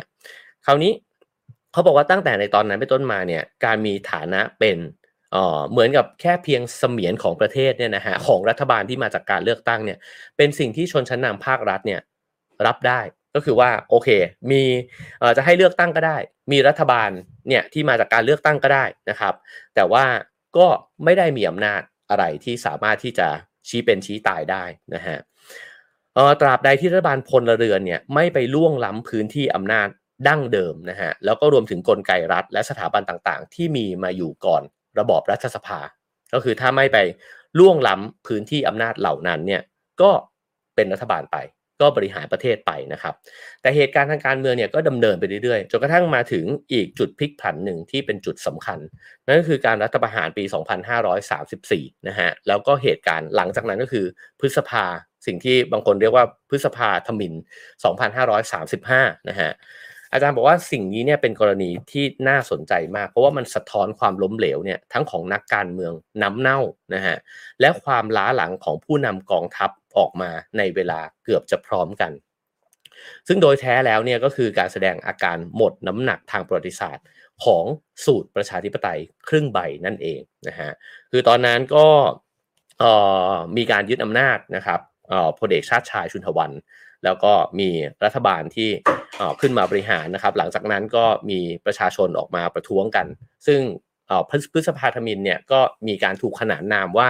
เป็นม็อบมือถือนะฮะเพราะว่ามีกลุ่มคนชั้นกลางในกรุงเทพเนี่ยก็ออกไปร่วมชุมนุมด้วยเป็นจำนวนมากเดี๋ยวอาจจะให้พี่ๆขึ้นมาบอกเล่าเรื่องราวในตอนนั้นเนี่ยน่าจะได้ฟังอะไรกันเยอะเลยนะครับ โอเคครับ ทีนี้ต่อไปอาจารย์เสกสรรก็เลยบอกนะฮะบอกว่าสังคมไทยเนี่ยในตอนนั้นเหมือนกับสะท้อนออกมา บอกว่าต้องการประชาธิปไตยเนี่ยที่แท้จริงกว่านี้แล้ว แล้วก็จะต้องตอบโจทย์ปัญหาบ้านเมืองเนี่ยได้มากกว่าที่เป็นอยู่ ไอ้เจ้าเหตุการณ์2535เนี่ยหลังจากนั้นมันก็นำไปสู่รัฐธรรมนูญฉบับหนึ่งนะฮะที่ได้รับการยอมรับว่าเป็นรัฐธรรมนูญที่ค่อนข้างจะเป็นไปในทิศทางที่เป็นประชาธิปไตยเนี่ยบางคนอาจจะบางคนเนี่ยถึงขั้นพูดบอกว่าเป็นรัฐธรรมนูญที่อาจจะดีที่สุดเลย ตั้งแต่มีมานะฮะเพราะว่าประชาชนก็มีส่วนร่วมด้วยเยอะเลยทีเดียวนะครับ นั่นคือรัฐธรรมนูญปี 2540 นะฮะหรือรัฐธรรมนูญ 40 นั่นเองเขาบอกว่าอาจารย์ศึกษาเนี่ยบอกว่ารัฐธรรมนูญ 40 เนี่ยอาจจะเรียกได้ว่าเป็นการรุกกลับของฝ่ายประชาธิปไตยนะฮะเพราะว่ามันถูกร่างขึ้นมาเนี่ยด้วยความคิดว่าต้องการเสถียรภาพนะฮะแล้วก็ความเข้มแข็งของรัฐบาลเนี่ยที่มาจากการเลือกตั้ง แล้วก็แต่ในขณะเดียวกันก็มีการถ่วงดุลเนี่ยเอาไว้ด้วยระบบระบบการตรวจสอบที่เข้มข้นนะฮะแล้วก็เอื้อให้การมีส่วนร่วมของประชาชนเนี่ยมันเกิดขึ้นได้ด้วย สิ่งนี้เนี่ยต้องการจะสนับสนุนให้พักการเมืองเนี่ยได้เติบโต แล้วก็มีความเป็นสถาบันทางการเมืองเนี่ยเพิ่มมากขึ้น คือเหมือน 40 เนี่ยเขียนขึ้นมา เพื่อให้ไอความเป็นประชาธิปไตยเนี่ยมันยึดโยงกับประชาชนนะฮะแล้วพักการเมืองก็สามารถดำเนินนโยบายที่ไปประกาศไว้กับประชาชนเนี่ยให้มันได้ เห็นผลเนี่ยเพิ่มมากขึ้นนะฮะแต่แน่นอนว่าพอมันเป็นแบบนี้ไปแล้วเนี่ยเขาบอกว่าพื้นที่ทางอำนาจของชนชั้นนำภาครัฐเนี่ยคือชนชั้นนำเดิมเนี่ยนะฮะก็จะถูกผลักออกไปจากเวทีประชาธิปไตย ด้วยการกำหนดให้สมาชิกวุฒิสภาสวเนี่ยก็ต้องมาจากการเลือกตั้งด้วย นี่เป็นสิ่งที่แตกต่างมากจากสวมาจากการแต่งตั้ง เพราะว่าก็จะมีบทบาทในการจะไปกำหนดเรื่องต่างๆเนี่ยใน สภานะฮะไปยันไปอะไรไว้เนี่ยเหมือนอย่างที่เราเห็นอยู่นะครับ และนายกรัฐมนตรีเนี่ยก็ต้องเป็นสสด้วยเท่านั้นนะครับ เรื่องสำคัญที่ไม่ได้เปลี่ยนแปลงไปจากเดิมนะฮะอาจารย์เสกก็บอกว่าก็คือ ระบอบรัฐสภาประชาธิปไตยที่เปลี่ยนรูปไปมากในช่วงนี้เนี่ยยังคงรับมรดกกลไกรัฐสำเร็จรูปเนี่ยมาใช้งาน ตรงนี้เป็นประเด็นสำคัญ ก็คือว่ารัฐบาลพลเรือนเนี่ยที่มาจากการเลือกตั้ง ยังคงบริหาร ราชการแผ่นดินเนี่ยในลักษณะรวมศูนย์ไว้ที่ส่วนกลางนะฮะคือไอการรวมศูนย์แล้วก็ไม่กระจายอำนาจเนี่ยไม่มีอะไรเปลี่ยนแปลงไปเลย ตั้งแต่ก่อน 2475 จนกระทั่งมาถึงหลัง 40 แล้วเนี่ยก็ยังมีการรวมศูนย์ไว้ที่ส่วนกลาง แล้วก็วิธีการสั่งการก็ยังเป็นการสั่งการจากบนลงล่างเนี่ยอยู่เหมือนเดิมนะฮะแล้วก็ไม่ต้องพูดถึงว่าความสัมพันธ์ที่รัฐบาลเองเนี่ยจะต้องระมัดระวังกับกองทัพเนี่ยก็ยังคงมีอยู่ แล้วตัวกองทัพประจำการเองเนี่ยก็มีสถานะแทบจะเป็นอิสระจากรัฐสภาโดยสิ้นเชิง นี่เป็น2 point นะฮะที่อาจารย์อ๋อได้บอกไว้ว่ายังคงไม่ได้มีการเปลี่ยนแปลงนะฮะคราวนี้รัฐมนูล40 เนี่ยก็ถูกประกาศมาเนี่ยในบริบทที่มันน่าสนใจก็คือวิกฤตเศรษฐกิจครั้งใหญ่นะครับหลังต้มยำกุ้งนั่นเองสงสังคมไทยเนี่ยก็เปลี่ยน รูปแบบเนี่ยไปเป็นอีกลักษณะหนึ่งนะฮะคือชุมชนในเมืองเนี่ยขยายตัวอย่างรวดเร็ว ในต่างจังหวัดเนี่ยก็เกิดเมืองขึ้นนะฮะภาคเกษตรเนี่ยก็ถูกครอบงำโดยระบบทุนนิยมเนี่ยเพิ่มมากขึ้นกว่าเดิม เกิดสิ่งที่เรียกว่าชนชั้นกลางใหม่เนี่ยทั่วประเทศ ทีนี้เนี่ยเขาบอกว่าในฐานะของคนที่มาทีหลังก็คือคนที่กำลังเติบโตทางเศรษฐกิจเนี่ยนะฮะประชากรส่วนใหญ่เนี่ยก็พบว่าตัวเองเนี่ยเข้าไม่ถึงโอกาสนะฮะเงื่อนไขต่างๆเนี่ยที่มันถูกถือครองเอาไว้เนี่ยโดยคนชั้นกลางเก่า เก่านะฮะหรือว่ากลุ่มทุนต่างๆ สิ่งเหล่านี้เนี่ยก็ทำให้เกิดความรู้สึกว่า เอ๊ะฉันเนี่ยไม่ได้ไม่สามารถที่จะมีโอกาสเนี่ยในแบบที่บรรดาคนที่เขาร่ำรวยดำเนินกิจการอยู่แล้ว หรือว่ามีโอกาสแล้วก็มีสายสัมพันธ์กับกลุ่มคนที่มีอำนาจเนี่ยได้ในแบบที่พวกเขาทำกันนะฮะความรู้สึกก็คือเกิดความเหลื่อมล้ำอะมันมีความรู้สึกว่าเอ๊ะจริงๆ ฉันน่าจะโตได้มากกว่านี้ ฉันน่าจะมีโอกาสทางเศรษฐกิจของตัวเองในชีวิตเนี่ยได้มากกว่านี้นะฮะ ความรู้สึกของการไม่เป็นธรรมก็เลยถูกแพร่กระจายออกไปนะครับ แล้วก็อ๋อมันเกิดขึ้นในยุคโลกาภิวัตน์ด้วย เพราะฉะนั้นเนี่ยออผู้คนจำนวนมากเนี่ยรู้สึกว่าตัวเองไม่มีโอกาสเป็นผู้ชนะนะฮะในการค้าการลงทุนไร้พรมแดนแบบนี้เนี่ยที่อยู่ภายใต้กฎกติกาแบบเสรีนิยมใหม่แบบนี้เนี่ยแล้วหนทางเดียวที่เขาจะต่อรองอำนาจได้ ซึ่งมันก็เป๊ะกันพอดีกับรัฐธรรมนูญที่ร่างมาใหม่นี้นะฮะก็เลยต้อง แสดงอำนาจเนี่ยผ่านเวทีประชาธิปไตย ก็เลยทำให้คนจำนวนมากที่กำลังเติบโตขึ้นในเศรษฐกิจที่มันเปลี่ยนแปลงไปเนี่ยนะฮะกลายเป็นฐานคะแนนเสียงสำคัญ ฉะนั้นเมื่อรัฐธรรมนูญเปลี่ยนพรรคการเมืองเนี่ยสามารถที่จะมีบทบาทยึดโยงกับประชาชนได้มากขึ้นพักไหนเนี่ยสามารถที่จะเสนอนโยบายแล้วถูกใจประชาชนส่วนใหญ่เนี่ยของประเทศไปได้เนี่ยก็จะได้เป็นรัฐบาล นะฮะเพราะฉะนั้นอย่างที่เราทราบกันก็คือว่าอ๋อในนี้ใช้คำว่าชัยชนะของกลุ่มชินวัตรแล้วก็พักไทยรักไทยนะฮะในปี 2544 เนี่ยก็เป็นผลมาจากการที่จับประเด็นความต้องการของชนชั้นกลางใหม่ แล้วก็ชนชั้นชั้นล่างเนี่ยอื่นๆเนี่ยได้ก่อนพักการเมืองอื่นนะครับ เพราะว่าเหมือนกับพักการเมืองที่เติบโตมากับระบบเดิมเนี่ยนะฮะก็อาจจะเล่นการเมืองในลักษณะที่ไม่จำเป็นจะต้องเสนอนโยบายเนี่ยเพื่อที่จะซื้อใจประชาชนมากมายอะไรนัก แต่ว่าพอไทยรักไทยเกิดมาพร้อมกับการเสนอนโยบายที่มันโดนใจประชาชนนะฮะในนี้อาจารย์เสกสรรก็พูดถึงหลายนโยบายด้วยกัน ก็คือว่าเขาบอกว่าคุณูปการของพรรคไทยรักไทยเนี่ยเกิดขึ้นสองสองอย่างด้วยกันหนึ่งก็คือว่ามันทำให้การเมืองเนี่ยวางอยู่บนฐานของนโยบายเพิ่มมากขึ้นก็คือการเลือกตั้งเนี่ยมันนำไปสู่นโยบายที่ปฏิบัติได้เนี่ยมากขึ้นคือประชาชนเห็นว่าเขาเลือกพรรคการเมืองที่เสนอนโยบายแล้ว แล้วก็ มันถูกเอาไปทำจริงนะฮะอันที่ 2 ก็คือทำให้ประชาชนจำนวนมากเลยเนี่ยเห็นคุณค่าของระบอบประชาธิปไตย ซึ่งอาจจะไม่เคยเห็นมาก่อนว่าโอ้การไปเลือกตั้งเนี่ยการเลือกพรรคการเมืองเนี่ยมันเปลี่ยนแปลงชีวิตความเป็นอยู่ของฉันเนี่ยได้จริงๆนะฮะในนี้อาจารย์ก็พูดถึงโครงการ 30 บาท รักษาทุกโรคนะฮะกองทุนหมู่บ้าน แล้วก็โอท็อปหนึ่งตำบลหนึ่งผลิตภัณฑ์ ซึ่งแม้ว่าไทยรักไทยจะถูกยุบไปแล้วเนี่ยโครงการเหล่านี้ก็ยังมีการดำเนินอยู่ คราวนี้ ต่อไปนะฮะก็บอกว่าแม้จะมีอำนาจอย่างท่วมท้นเนี่ยก็คือว่าไทยรักไทยได้รับเสียงการเลือกตั้งเนี่ยเป็นจำนวนมากแล้วก็ได้ทั้งสองสมัยนะฮะจากรัฐธรรมนูญปี 40 เนี่ยก็คือมีอำนาจเยอะเลยทีเดียว แต่สิ่งที่พักไทยรักไทย แล้วก็กลุ่มชินวัตรเนี่ยไม่ได้ใช้โอกาสทองนี้ในการปรับเนี่ยอาจารย์เสกสรรชี้สองส่วนด้วยกัน ก็คือสองส่วนที่พูดมาตลอดหนึ่งก็คือไม่มีการกระจายอำนาจเนี่ยสู่ท้องถิ่น แล้วก็ไม่มีการจัดระเบียบกองทัพนะฮะ ให้มีโครงสร้างเนี่ยขึ้นต่อระบอบรัฐสภา นี่เป็นสองสิ่งที่อาจารย์บอกว่านั่นแหละ ก็เลยอ่าเป็นเป็นสิ่งที่มันไม่เคยเปลี่ยนนะฮะไม่เคยเปลี่ยนเลยนะครับ ฉะนั้นอ๋อก็เท่ากับว่าไม่ได้ปฏิรูปตัวกลไกอำนาจรัฐเนี่ยที่มีตั้งมีมาตั้งแต่เดิม จะเห็นว่าไล่เรียงบทปาฐกถานี้มานะฮะสองสิ่งนี้ถูกพูดถึงซ้ำแล้วซ้าเล่าว่าตอนคณะราษฎรก็ไม่มีการปรับเปลี่ยนสิ่งนี้นะฮะมาจนถึงกระทั่งหลังรัฐธรรมนูญ40 ก็ไม่มีการปรับเปลี่ยนสิ่งนี้นะครับ แล้วอาจารย์ก็พูดต่อไปบอกว่านอกจากนั้นเนี่ยไอ้เจ้าความชอบธรรมทางการเมืองที่ไทยรักไทยได้มาเนี่ยก็กลับกลายเป็นข้ออ้างนะฮะในการกระชับอำนาจเนี่ยเพิ่มมากขึ้นอีกตอนนั้นเราก็ได้ยินสิ่งที่เรียกว่านายกรัฐมนตรีที่เหมือนกับ CEO ของประเทศนะฮะสิ่งที่เกิดขึ้นก็คือเกิดการโยกย้ายข้าราชการต่างๆเนี่ยตามสิ่งที่นายกเนี่ยคิดไว้นะครับ แล้วก็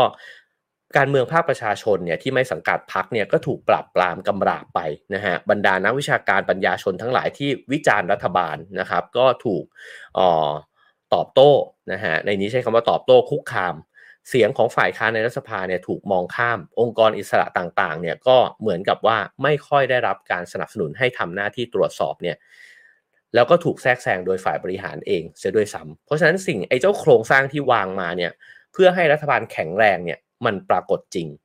แต่สิ่งอื่น ๆ ที่รายล้อมอยู่ ก็คือระบบตรวจสอบทั้งหลายเนี่ย มันถูกทำให้พิกลพิการไปนะฮะสิ่งเหล่านี้มันก็เลยทำให้ไอความฝันของรัฐธรรมนูญ 40 เนี่ยมันไม่ได้ปรากฏขึ้นจริง คือมันปรากฏขึ้นจริงเพียงแค่ครึ่งเดียวเท่านั้นก็คือครึ่งที่รัฐบาลพลเรือนเนี่ยแข็งแกร่ง แล้วก็สามารถดำเนินนโยบายได้นะฮะแต่อีกครึ่งหนึ่งเนี่ยก็คือระบบตรวจสอบทวงดุลเนี่ยแล้วก็การมีส่วนร่วมของประชาชนซึ่งสำคัญมากในระบอบประชาธิปไตยเนี่ยนะฮะ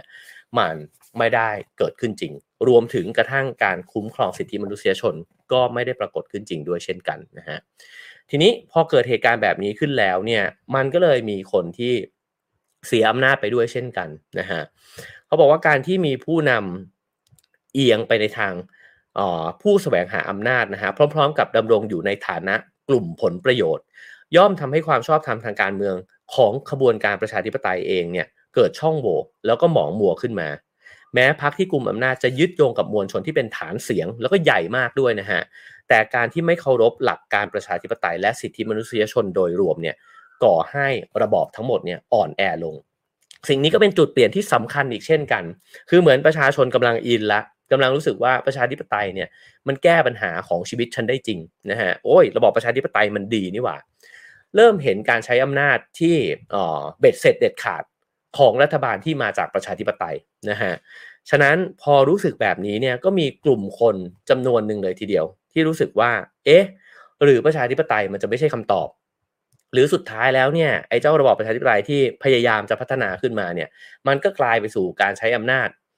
ในทัศนะของคนจำนวนหนึ่งก็จะบอกว่าการใช้อำนาจในทางที่ผิดหรือทางที่มิชอบนะฮะคราวนี้ ก็เลยนำมาซึ่งนะฮะสิ่งที่เราก็ได้รับผลกระทบมาตั้งแต่ในตอนนั้นเนี่ยนะฮะก็คือรัฐประหารต่อเนื่องกันมา2 4เอ่อ2 5 4 9 แล้วก็ 2 5 7 7 2 5 5 7นะฮะเอ่อตรงนี้เนี่ยอาจารย์เสกสรรก็บอกว่าก็คือการโต้กลับ แล้วก็การเอ่อขึ้นมาเนี่ยมีอำนาจของชนชั้นนำภาครัฐ หรือว่าชนชั้นนำเดิมเนี่ยแบบเบ็ดเสร็จเด็ดขาดเนี่ยอีกครั้งหนึ่งรัฐประหารทั้งสองครั้งนี้ทั้ง 49 แล้วก็ 57เนี่ยนะฮะ มันเกิดขึ้นแต่มันจะเกิดขึ้นไม่ได้เลย ถ้ามันไม่มีการหนุนหรือว่าการเคลื่อนไหวนำร่องก่อนเนี่ยของมวลชนจำนวนมหาศาลนะฮะซึ่งมวลชนจำนวนนี้เนี่ยถ้าไล่เรียงมาเนี่ยจากเหตุการณ์ทั้งหมดนะฮะรวมถึงออพฤติกรรมของรัฐบาลที่ได้รับการเลือกตั้งมาเนี่ยหรือว่าของไทยรักไทยเนี่ยนะฮะก็อาจจะเข้าใจได้ว่ามีกลุ่มคนจำนวนหนึ่งที่จะรู้สึกว่าไม่เห็นด้วยกับวิธีการของรัฐบาลไทยรักไทยนะฮะแล้วก็เกิด ม็อบเกิดการประท้วงเกิดมวลชนเนี่ยที่ออกมาขับเคลื่อนกันใช่ไหมฮะทีนี้เนี่ยสองสิ่งนี้มันก็รีลิงก์กัน มันก็เหมือนกับกลุ่มมวลชนทั้งหลายเนี่ยที่ออกมาอ๋อประท้วงรัฐบาลเนี่ยนะฮะจำนวนเรื่องเลยทีเดียวที่ค่อยๆก่อตัวมาเป็นทัศนคติที่เริ่มไม่ไว้วางใจระบอบประชาธิปไตยไปด้วย มันก็คือการผูกสองสิ่งเนี่ยเข้าไปด้วยกันนะฮะคือรัฐบาลที่ได้เสียงเยอะ แล้วก็ความสงสัย ว่าตกลงแล้วเนี่ยการบริหารราชการทั้งหลายเนี่ยมันเป็นไปในทิศทางที่ถูกต้องหรือเปล่านะฮะซึ่งตรงนี้อาจารย์เสกสรรก็บอกว่าการต่อต้านรัฐบาลพรรคไทยรักไทยรัฐบาลอื่นๆเนี่ยในเครือข่ายทักษิณเนี่ยนะฮะก็นับเป็นจุดเริ่มต้นของการจัดรูปขบวนอนุรักษ์นิยมใหม่ในสังคมไทย เพราะฉะนั้นเนี่ยไอ้เจ้ากระแสอนุรักษ์นิยมเนี่ยมันก็เลยแข็งแรงขึ้นมาอีกครั้งหนึ่งหลังจากนั้นนะฮะแล้วก็จุดเริ่มต้นเนี่ยอาจจะเริ่มต้นจากการ ตั้งข้อสังเกตเรื่องการทุจริตคอร์รัปชันแต่ภายในเวลาไม่นานเนี่ยสิ่งเหล่านั้นมันค่อยๆ แปลเปลี่ยนไปนะฮะเป็นพลังอนุรักษ์นิยม แล้วก็ขยายตัวเนี่ยไปสู่ข้อสงสัยในระบอบประชาธิปไตย โดยรวมเนี่ยก็คือข้อสงสัยต่อประชาธิปไตยแบบตะวันตกนะฮะก็เลยไปเออเหมือนกับดึงเอาคุณค่าเดิมเนี่ยขึ้นมาใช้ในการ ในการคานอำนาจเนี่ยหรือว่าการตอบโต้ประชาธิปไตยแบบตะวันตก นั่นก็คือคุณค่าของความเป็นไทยนั่นเองนะฮะเพราะฉะนั้นความเป็นไทยจะถูกพูดถึงมากขึ้น แล้วก็ประกบไปกับสิ่งที่เรียกว่าความเป็นคนดีนะฮะเพราะว่าอาจจะกำลังต่อต้านอ่อหรือว่าต่อสู้นะฮะกับสิ่งที่บอกว่าอ่อมีมีเรียกว่าอะไร ข้อข้อสงสัยแล้วกันนะครับว่า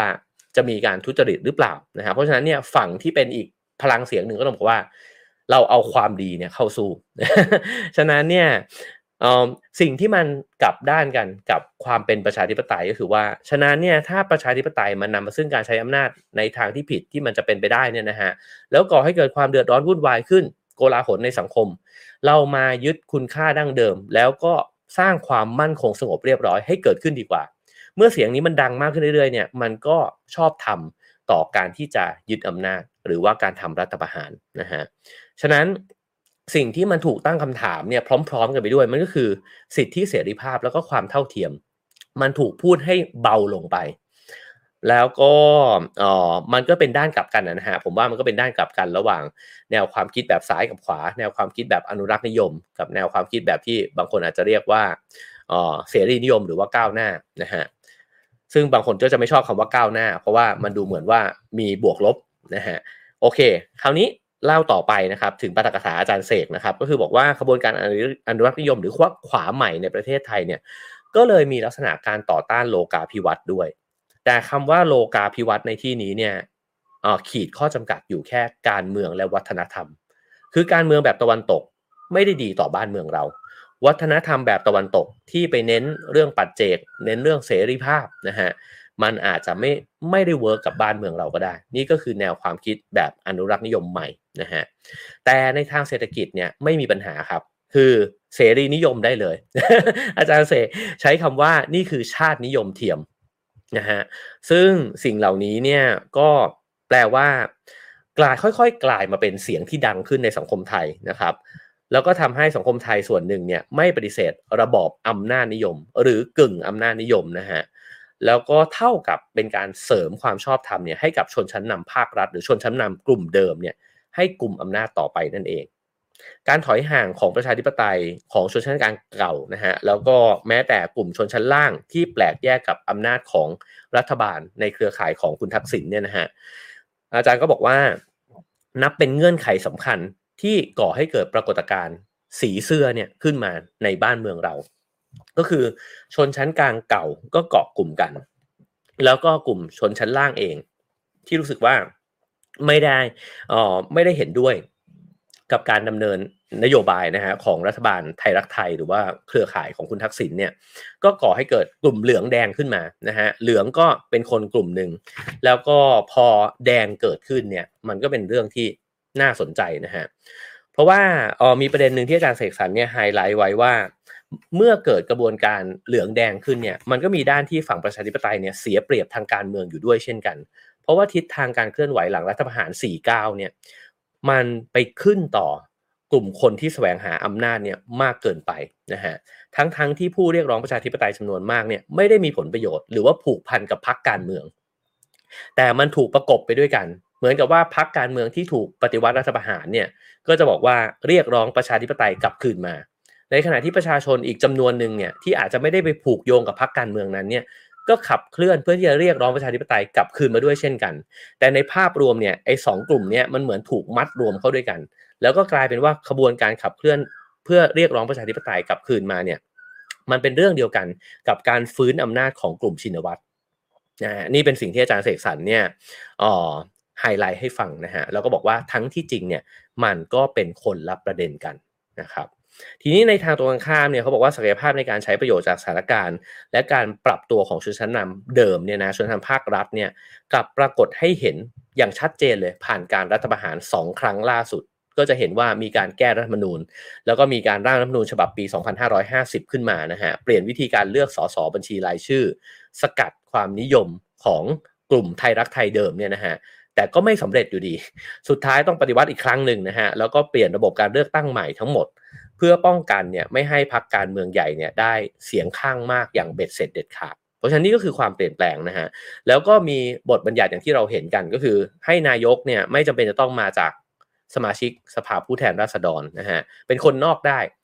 ส่วนวุฒิสมาชิกเนี่ยก็มาจากการแต่งตั้งนะครับ แล้วก็ยังมีอำนาจในการลงเสียงเลือกนายกด้วย อันนี้ก็เป็นสิ่งที่เขาผูกกันไว้เนี่ยนะฮะเพื่อที่จะทำให้ระบบเดิมเนี่ย กลับมาไม่ได้นะฮะอำนาจที่เกิดขึ้นจากการที่ประชาชนเนี่ยนิยมมากๆเนี่ยแล้วก็กาบัตรเลือกตั้ง ก็คือว่าง่ายๆ คือกลัวอำนาจของกลุ่มชินวัตรเนี่ยจะกลับมามีอำนาจอีกครั้ง ก็มีการทำทุกสิ่งทุกอย่างนะฮะเพื่อที่จะทำให้อำนาจของฝั่งอนุรักษ์นิยมเนี่ยยังคงสามารถที่จะดำเนินต่อไปได้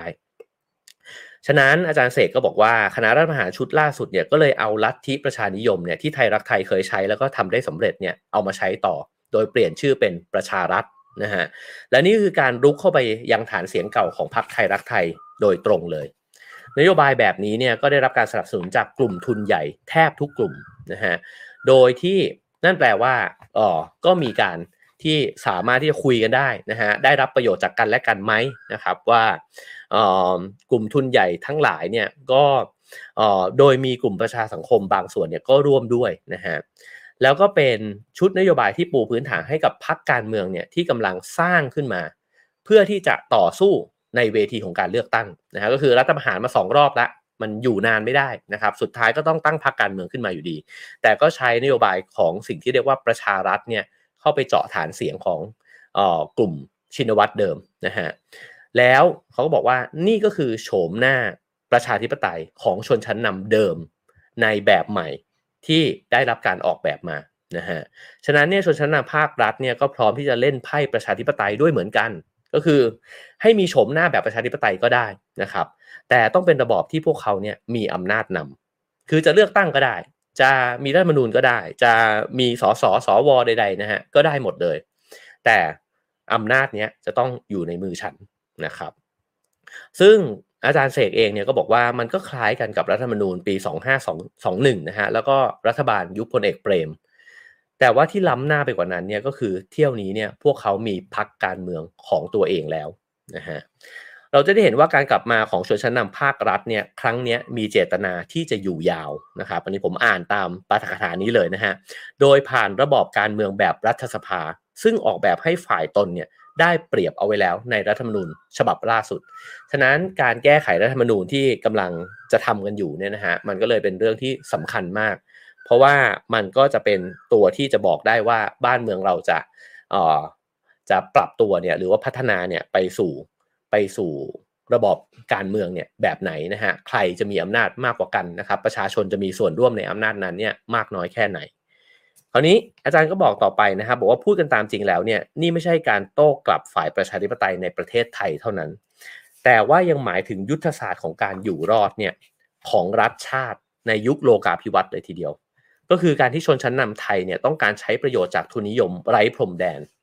ก็คือใช้นะฮะเปิดประเทศเปิดตัวออกไปเนี่ยเป็นทุนนิยมเหมือนกับที่โลกเป็นเนี่ยแหละ แต่ในขณะเดียวกันก็ไม่ต้องการที่จะเสียสละความเป็นรัฐกึ่งจารีต หรือว่ากึ่งราชการที่อันเป็นที่สถิตอำนาจของตนเนี่ยอยู่ไว้แบบเดิมนะฮะ ฉะนั้นถ้าจากที่ไล่เรียงมาตั้งแต่ตอนต้นของบทปาฐกถาเนี่ยจะเห็นว่ามันมีการปรับเปลี่ยนตัวเองเนี่ยนะฮะของอำนาจเดิมเนี่ยอยู่ตลอดเวลา มีหลายรูปแบบหลายวิธีการ แต่ในขณะเดียวกันเนี่ยโครงสร้างอำนาจเนี่ยมันยังแทบจะไม่ได้เปลี่ยนแปลงไปจากเดิมสักเท่าไหร่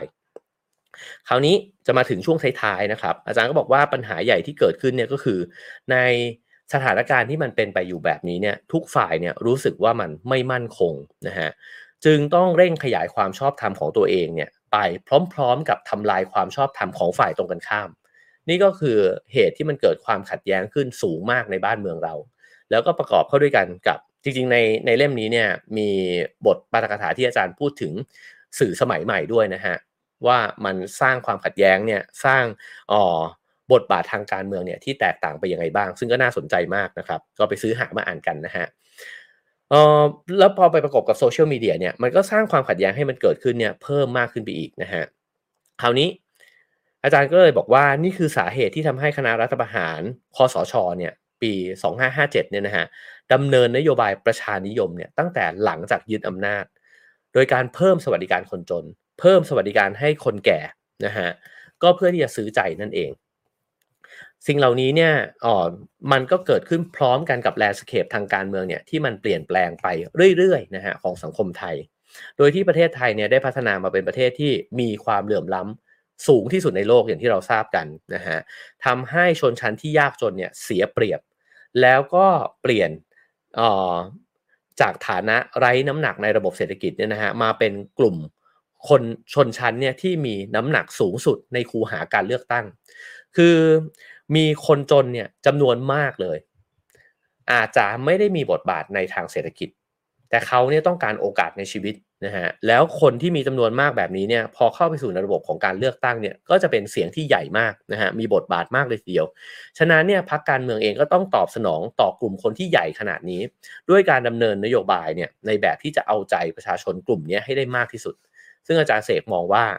ก็ยังคงใช้วิธีการแบบประชานิยมเนี่ยอยู่นะฮะนี่คือวิธีการคิดเนี่ยแบบพรรคการเมืองเดิมๆ อันที่จริงผมว่าเราอาจจะมองสังเกตเห็นว่า ไม่ว่าจะเป็นกลุ่มการเมืองที่บอกว่าตัวเองเนี่ยอยู่ฝั่งประชาธิปไตย หรือว่ากลุ่มการเมืองที่อาจจะถูกแปะป้ายว่าสืบทอดอำนาจของคณะรัฐประหารนะฮะก็ยังคงดำเนินนโยบายแบบประชานิยม อาจจะมีเพียงบางพรรคการเมืองที่ไม่ได้เสนอนโยบายประชานิยม แต่ว่าบอกว่ามันจะต้องมีการแก้ไขโครงสร้างอำนาจนะฮะซึ่งอันนี้เนี่ยอาจารย์เสกสรรก็บอกว่า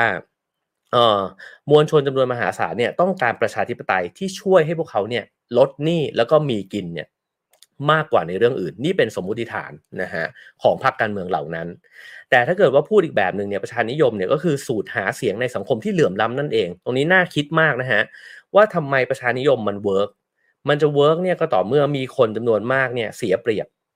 แล้วก็ต้องการนโยบายบางอย่างที่ตัวเองเนี่ยอาจจะได้เงินมาอย่างรวดเร็วนะฮะ หรือเออมีอะไรบางอย่างที่สามารถทำให้ชีวิตเนี่ยดีขึ้นในแบบรวดเร็วได้นะฮะแล้วก็เป็นการหาเสียงกับกลุ่มชนชั้นเนี่ยที่เสียเปรียบโดยไม่จำเป็นต้องไปปรับเปลี่ยนโครงสร้างทางเศรษฐกิจเปลี่ยนฐานภาษีให้กระทบกระเทือนผลประโยชน์ของชนชั้นที่ได้เปรียบเลย และนี่ก็คือโครงสร้างทั้งหมดของการเมืองไทย ที่ผมว่ามันก็เป็นอยู่ในปัจจุบันนะฮะก็คือว่าอาจจะมีนโยบายที่ช่วยเหลือคนยากจน แล้วก็ทำให้เขารู้สึกว่าเขาเนี่ยได้รับความช่วยเหลือจากรัฐบาล แต่ในขณะเดียวกันโครงสร้างใหญ่เนี่ยมันเหมือนเดิมหน้าตาเหมือนเดิม ใครได้เปรียบได้เปรียบอยู่เหมือนเดิมนะฮะคนรวยจะรวยขึ้นไปอีกแบบนี้เนี่ยแล้วประเทศเราก็จะมีความเหลื่อมล้ำมากขึ้นไปเรื่อยๆแบบนี้เนี่ยด้วยเช่นกันนะฮะเออฉะนั้นเนี่ยในระยะยาวเนี่ยอาจารย์เสกก็บอกว่าประชานิยมเนี่ยไม่อาจจะเป็นหนทางแก้ปัญหาความเหลื่อมล้ำได้อย่างแท้จริง มันแก้ได้เพียงแค่ทำให้ประชาชนเนี่ยได้รับประโยชน์ในระยะสั้น ทำให้พรรคการเมืองนั้นได้รับความนิยม แล้วก็ได้รับเลือกเข้าไปในสภาได้ไปเป็นรัฐบาล มันเพียงแค่ทุเลาอาการบาดเจ็บของผู้บาดเจ็บ จากระบบเศรษฐกิจที่ไม่เป็นธรรมคำนี้สำคัญนะฮะ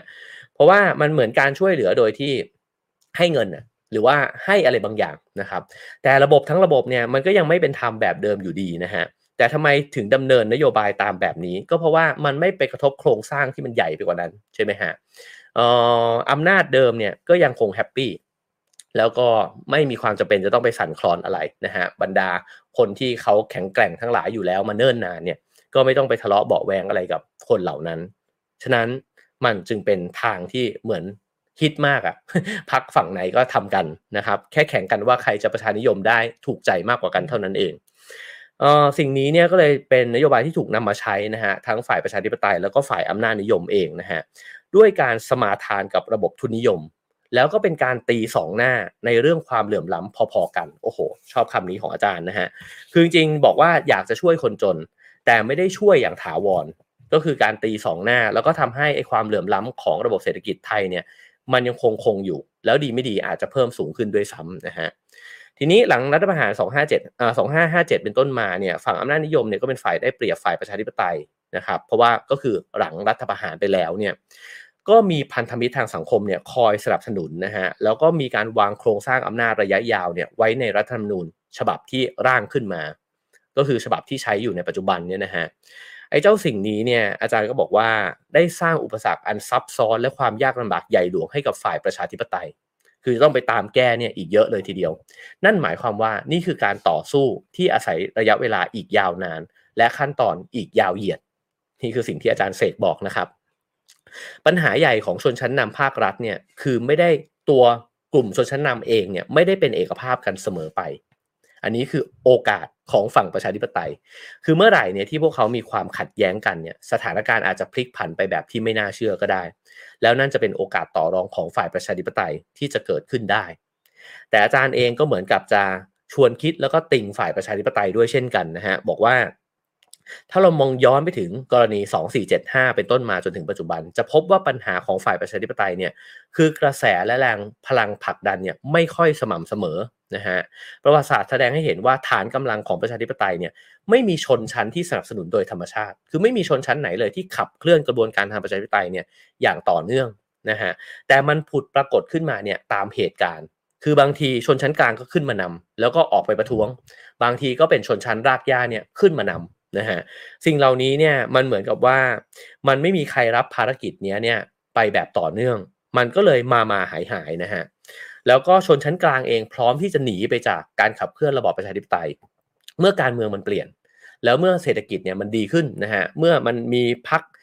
ที่ดำเนินนโยบายแล้วตัวเองรู้สึกว่าก็ได้ประโยชน์นี่นะก็อาจจะละเลยระบอบก็ได้ ไม่ต้องเป็นประชาธิปไตยก็ได้นะฮะหรือไม่ต้องประชาธิปไตยแบบเต็มตัว เป็นแฝงมาก็รับได้ด้วยเช่นกันนะครับ แล้วก็ชนชั้นล่างเองก็เช่นกัน ถ้ามีนโยบายประชานิยมเนี่ยก็สามารถที่จะเปลี่ยนผู้ดูแลนะครับยังคงสามารถที่จะเปลี่ยนผู้ดูแลตัวเองไปได้เนี่ยแบบนี้เรื่อยๆ อาจารย์เสกก็เลยเหมือนจะชี้ให้เห็นนะฮะว่าไอ้เจ้ากระบวนการทางประชาธิปไตยเนี่ยมันจึงเหมือนเกิดขึ้นเป็นโอกาสเฉพาะหน้าเนี่ยเท่านั้นเอง มันต้องการพลังเนี่ยในการที่จะสืบเนื่องเนี่ยต่อไปนะฮะแล้วก็ต้องการความสามารถในการอ่านสถานการณ์กำหนดยุทธศาสตร์ยุทธวิธีในการเคลื่อนไหวเนี่ยให้มันสอดคล้องไปกับเงื่อนไขทั้งภายในตัวกระบวนการเอง แล้วก็เงื่อนไขภายนอกด้วยนะฮะฉะนั้นผู้นำทางฝั่งประชาธิปไตยเนี่ยมันจึงสำคัญมาก แล้วในเมื่อผู้นำทางฝั่งประชาธิปไตยสำคัญเนี่ยถ้าผู้นำเริ่มที่จะเอ่อรวมมวลชนขึ้นมาได้นะครับ ผมว่าถ้า เราเราสมมุติว่าเป็นฝั่งอำนาจนิยมเนี่ย ก็ถ้ามีโอกาสในการที่จะเด็ดหัวผู้นำก็ถ้าเกมการเมืองแล้วเนี่ยก็คงจะไม่ทิ้งโอกาสนั้นในการที่จะเด็ดหัวผู้นำไป เพราะผู้นำเนี่ยสำคัญมากๆนะฮะอาจารย์ก็เล่าต่อไปนะครับบอกว่าที่ผ่านมาในจุดอ่อนของฝ่ายประชาธิปไตยเนี่ยมันก็อยู่ตรงนี้แหละ เพราะการนำของปัญญาชนอย่างเข้มข้นเนี่ยอาจจะเน้นไปที่เรื่องอุดมการณ์ แต่ขาดประสบการณ์ในการขยายแนวร่วมสะสมกำลังนะฮะนำไปสู่การโดดเดี่ยวตัวเอง คือมีการขีดเส้นแล้วก็บอกว่านี่ใช่นี่ไม่ใช่ แล้วก็มีอุดมการณ์ที่เข้มข้นนะครับ ส่วนการนำโดยนักการเมืองหรือพรรคการเมืองเนี่ยก็จะแพรวพราวไปด้วยกลยุทธ์ทั้งในภาคปฏิบัติด้วย แต่บ่อยครั้งเนี่ยไอ้เจ้าหลักการสำคัญก็จะถูกทอดทิ้งไป คือฝั่งวิชาการเนี่ยก็จะชัดเจนในหลักการ ฝั่งการเมืองเนี่ยสามารถพลิ้วได้นะฮะเคลื่อนไหวเนี่ยเวิร์กจริง แต่ว่าบางทีก็บิดหลักการตัวเองไปจนกระทั่งเสียความเป็นประชาธิปไตยไปนะฮะทีนี้ระยะ 5 ปีหลังรัฐประหาร 2557 เนี่ยเขาบอกว่าการมีอยู่ของประชาชนในโซเชียลมีเดียคือโซเชียลมีเดียมีบทบาทมากขึ้นมากใช่ไหมครับ การเกิดขึ้นของพรรคการเมืองคนรุ่นใหม่นะฮะก็เป็นนิมิตหมายที่ดีในเชิงระบอบนะฮะซึ่งก็จะช่วยให้พลังประชาธิปไตยบางส่วนเนี่ยหลุดจากการลากจูงของหัวรถจักรที่เป็นนักการเมืองผู้เสียอำนาจก็คือ ประชาธิปไตยเนี่ยในช่วงเวลาหนึ่งมันเคยถูกขับเคลื่อนไปโดยพรรคการเมืองที่ถูกรัฐประหารนะฮะพอมันมีพรรคการเมืองใหม่เกิดขึ้นมาเนี่ยก็พูดง่ายๆ คือพรรคก้าวไกลพรรคอนาคตใหม่เนี่ยนะฮะมันก็ทำให้เหมือนเกิดผู้นำทางฝั่งประชาธิปไตยเนี่ยกลุ่มใหม่ขึ้นมา เพราะฉะนั้นเนี่ยมันก็เหมือนกับไปอาจจะไปทำให้โจทย์ที่อาจารย์เสกเนี่ยพูดไว้ในช่วงกลางของปฐกถาเนี่ยมันเปลี่ยนไปก็คือ การที่คำว่าประชาธิปไตยมันเคยผูกไว้กับการอ่อ กลับมาของอำนาจของพรรคการเมืองที่ถูกยุบไป หรือว่าถูกรัฐประหารไปเนี่ยอย่างเพื่อไทยอะไรแบบนี้นะฮะออฉะนั้นตรงนี้มันก็เลยมีการเคลื่อนไหวทางการเมืองเนี่ยใหม่เกิดขึ้นด้วยเช่นกัน ซึ่งอาจารย์ก็พูดต่อไปนะครับบอกว่าแน่ละงานหนักเนี่ยตกอยู่บนบ่าของหนุ่มสาวรุ่นนี้นะฮะซึ่งจะต้องรีบแปลงความคิดเห็นที่กระจัดกระจายอยู่ในโซเชียลมีเดียเนี่ยให้เป็นวิสัยทัศน์รวมหมู่ให้ได้ ให้เป็นความฝันนะฮะของคนหมู่มากเนี่ยให้ได้ แล้วแยกแยะว่ามวลชนฝ่ายอนุรักษ์นิยมเนี่ยมีอยู่หลายหมู่เหล่า คือถ้าตามผมตีความจากที่อาจารย์พูดเนี่ยนะฮะเหมือนกับว่าอย่ารีบไปแปะป้าย แล้วก็แบ่งแยกมวลชนออกจากกัน เพราะเราต้องการมวลชนนะครับเอ่อซึ่งไม่ใช่ทุกคนเนี่ยที่จะชื่นชอบในระบอบอำนาจนิยม คือบางคนมีวิสัยทัศน์มีวิธีคิดเนี่ยแบบอนุรักษ์นิยมก็จริง แต่ว่าไม่ใช่ว่าเขาจะไม่ได้เห็นด้วยกับฝั่งประชาธิปไตย ฉะนั้นเนี่ยให้ระวังดีๆ ในเรื่องของการแยกแยะมวลชนเหล่านี้นะฮะ การยึดติดอยู่กับมวลชนที่ก้าวหน้าอยู่แค่กลุ่มเดียว โดยละทิ้งกลุ่มกลางๆ หรือแม้แต่กลุ่ม อันนี้ใช้คำว่ากลุ่มล้าหลังเนี่ยนะฮะที่ไม่ได้เลวร้ายไปเนี่ยย่อมไม่นำไปสู่การเติบใหญ่และขยายตัว ซึ่งเป็นสิ่งที่จำเป็นมากในทางการเมืองแบบเลือกตั้ง อันนี้น่าสนใจนะครับ ข้อทวงติ่งนี้นะฮะ แล้วก็ บอกว่าไม่ใช่หรือว่าระบอบรัฐสภาเนี่ยปริมาณเนี่ยมันเป็นกุญแจสำคัญที่จะนำไปสู่คุณภาพ ฉะนั้นการสั่งสมมวลชน สั่งสมปริมาณ และผู้คนที่เป็นแนวร่วมเดียวกันเนี่ยเป็นเรื่องสำคัญของกลุ่มขับเคลื่อนใหม่นะฮะนโยบายปฏิรูปสังคมไทยในหลาย ๆ เรื่องของคนหนุ่มสาว ถือว่าก้าวหน้า ผมจะอ่านตามคำที่อาจารย์พูดเลยนะฮะถือว่าก้าวหน้ากว่าที่นักการเมืองรุ่นเก่าเคยเสนอ วงเล็บกระทั่ง ก้าวเกิน แต่การชูธงของคนรุ่นใหม่ วงเล็บ โดยกดเหยียดคนรุ่นเก่า ในสังคมผู้สูงอายุก็ไม่แน่นักว่าจะเป็นความฉลาดทางการเมือง ตรงนี้มี 2 ประเด็น ประเด็นที่ 1 ก็คือในวงเล็บที่บอกว่าก้าวเกิน อันนี้ผมว่าไปถกกันนะฮะว่าบางคนบอกก้าวไม่เกิน บางคนบอกเกินนะฮะก็อันนี้ ว่ากันแล้วผมว่าเรื่องนี้ก็ถกกันได้อีกนานนะครับ แต่นี้เป็นทัศนะของอาจารย์เสกสรรในวงเล็บนี้นะฮะแล้วก็ในอีกเรื่องหนึ่งก็คือว่าการที่ชูธงว่านี่คือแนวความคิดของคนรุ่นใหม่ แล้วอาจจะไปเบียดขับหรือว่าไปทำให้เกิดการขีดเส้นว่าคนรุ่นเก่าเนี่ยไม่ทันโลกแล้วก็มีความคิดแบบล้าสมัยอะไรแบบนี้นะฮะอาจารย์เสกเองก็มองว่าประเทศไทยกำลังอยู่ในสังคมสูงวัย ฉะนั้นเนี่ยการขีดเส้นแบ่งตรงนี้เนี่ย ก็อาจจะไม่ใช่ความฉลาดทางการเมืองสักเท่าไหร่นะฮะเพราะว่าออประชาชนที่จะมีสิทธิ์ในการเลือกตั้งเนี่ยที่มีอายุเกิน 60 ปี จะมีจำนวนเพิ่มมากขึ้นเรื่อยๆนะฮะฉะนั้นมาถึงตอนบทสรุปนะครับ อาจารย์ก็บอกว่าช่วงนี้เนี่ยนับเป็นโอกาสที่ดีของขบวนประชาธิปไตยไทย ที่จะหันไปศึกษาจุดอ่อนแล้วก็ข้อบกพร่องของขบวนการนักศึกษาปัญญาชน ที่เป็นกองหน้าของประชาธิปไตยนะฮะในช่วงก่อน 6 ตุลาผมว่าข้อท้วงติงนี้ มีนัยยะที่น่าสนใจนะฮะแล้วก็ความผิดพลาดของ leadership ในสมัยพักไทยรักไทย ก่อนที่จะเกิดรัฐประหาร 2549 ทำไมอาจารย์ถึงพูด 2 กรณีนี้นะครับ ก็คือว่าก่อน 6 ตุลาขบวนการเคลื่อนไหวทางการเมืองเป็นยังไงบ้าง แล้วก็ leadership การใช้อำนาจของพรรคการเมืองแบบไทยรักไทยเนี่ยมันเกิดอะไรขึ้นบ้าง ที่จะนำไปสู่การเกิดรัฐประหารปี 2549 นะครับ การต่อสู้ทางการเมืองเนี่ยก็เหมือนการต่อสู้ในเรื่องอื่นๆ อาจารย์สรุปไว้แบบนี้นะครับว่า การประมาทดูเบาคู่ต่อสู้เป็นหนทางแห่งความตาย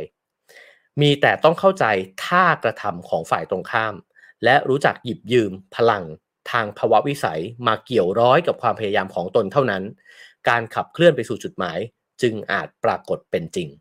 โอเคครับ ทั้งหมดนั้นเกิดขึ้นในปี 2562 นะฮะ แม้ว่าจะเป็นปาฐกถาที่พูดมาเกือบเกือบจะ 5 ปีละนะฮะ แต่ผมว่าหลายๆ เรื่องยังคงที่น่าพินิจพิจารณานะครับ แล้วก็หลาย ๆ เรื่องที่อาจารย์ไล่เรียงประวัติศาสตร์มา ในแง่ของประเด็นสำคัญนะฮะ เพราะว่าไม่ได้เจาะลงไปในตัวละคร แต่ว่าดึงเอาประเด็นสำคัญทางประวัติศาสตร์การเมืองไทยเนี่ยขึ้นมา ก็เลยอยากจะลองนำมาบอกเล่ากันนะครับ แล้วก็เผื่อบางคนอาจจะเจอคำอธิบายก็ได้ว่าแล้วเกิดอะไรขึ้นนะฮะในเหตุการณ์เมื่อวานนี้หรือว่าทั้งหมดที่ผ่านมาในช่วงเวลาที่ไม่ได้เก่าสักเท่าไหร่นะครับในช่วง 4-5 ปีที่ผ่านมา 2 ปีที่ผ่านมาเกิดอะไรขึ้นบ้างนะครับ โครงสร้างทางอำนาจในทางการเมืองไทยเป็นยังไง เคยเป็นยังไง แล้วก็เป็นอยู่ยังไงบ้าง และจะเป็นต่อไปยังไงนะครับ ผมว่าฟังปาฐกถาของอาจารย์เสกสายประเสริฐกุลเนี่ยก็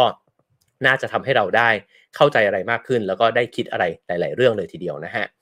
ก็เช่นเคยนะฮะอย่างที่บอกว่าเวลาพูดถึงเรื่องการเมืองเนี่ยมันสามารถคิดเห็นแตกต่างกันได้อยู่แล้วนะครับ แล้วก็ผมก็รออ่านรอฟังนะฮะ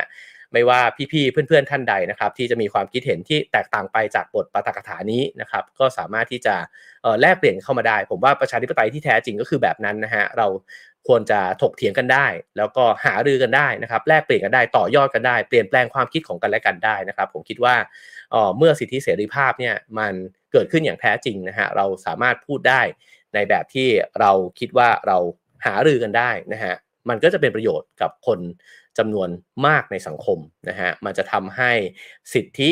ไอ้เจ้าผูกขาดของการที่จะ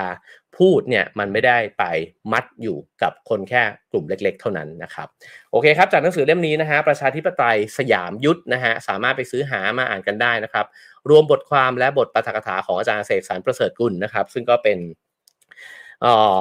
นักเขียนที่ผมชื่นชอบมากที่สุดคนหนึ่งนะครับ สำนักพิมพ์ประพันธ์สารนะครับหน้าปกอย่างนี้นะฮะไปซื้อหามาอ่านกันได้นะครับผมโอเคครับ ก็เช่นเคยนะฮะสามารถสับสน Have a nice day นะครับได้ตามเบอร์บัญชี แล้วก็ QR code ที่ปรากฏอยู่บนหน้าจอนะครับ ชอบก็ฝากกดไลค์กันนะครับ แล้วก็กดแชร์กันได้ รวมถึงกด subscribe ช่องกันไว้ได้ด้วยเช่นกันนะฮะแล้วก็สามารถให้คะแนนความพึงพอใจเข้ามาได้นะครับ5 4 3 2 1 0นะฮะฟังแล้วเป็นยังไงบ้างนะครับ ก็เดี๋ยวจะอ่าน อ่านคอมเมนต์นิดนึงนะครับ ผมชอบคอมเมนต์ของพี่นักฤษมากเลยในวันนี้บอกว่าอรุณสวัสดิ์ครับ ติดตามช่องนี้โชคดีทุกวันนะฮะ เดี๋ยวจะใบหวยแล้วนะครับ วันนี้หวยออกด้วยใช่ไหมฮะ โอเคครับคุณแอนนี่สวัสดีเดือนกุมภานะครับ คุณเพอร์เซียนบอกว่าการเมืองไทยถอยหลังไปทุกปี คุณนิดนิดบอกว่ารักบ้านของเรานะครับ โอเคครับ คุณนิสมาบอกว่าฟังตลอดเลยนะฮะ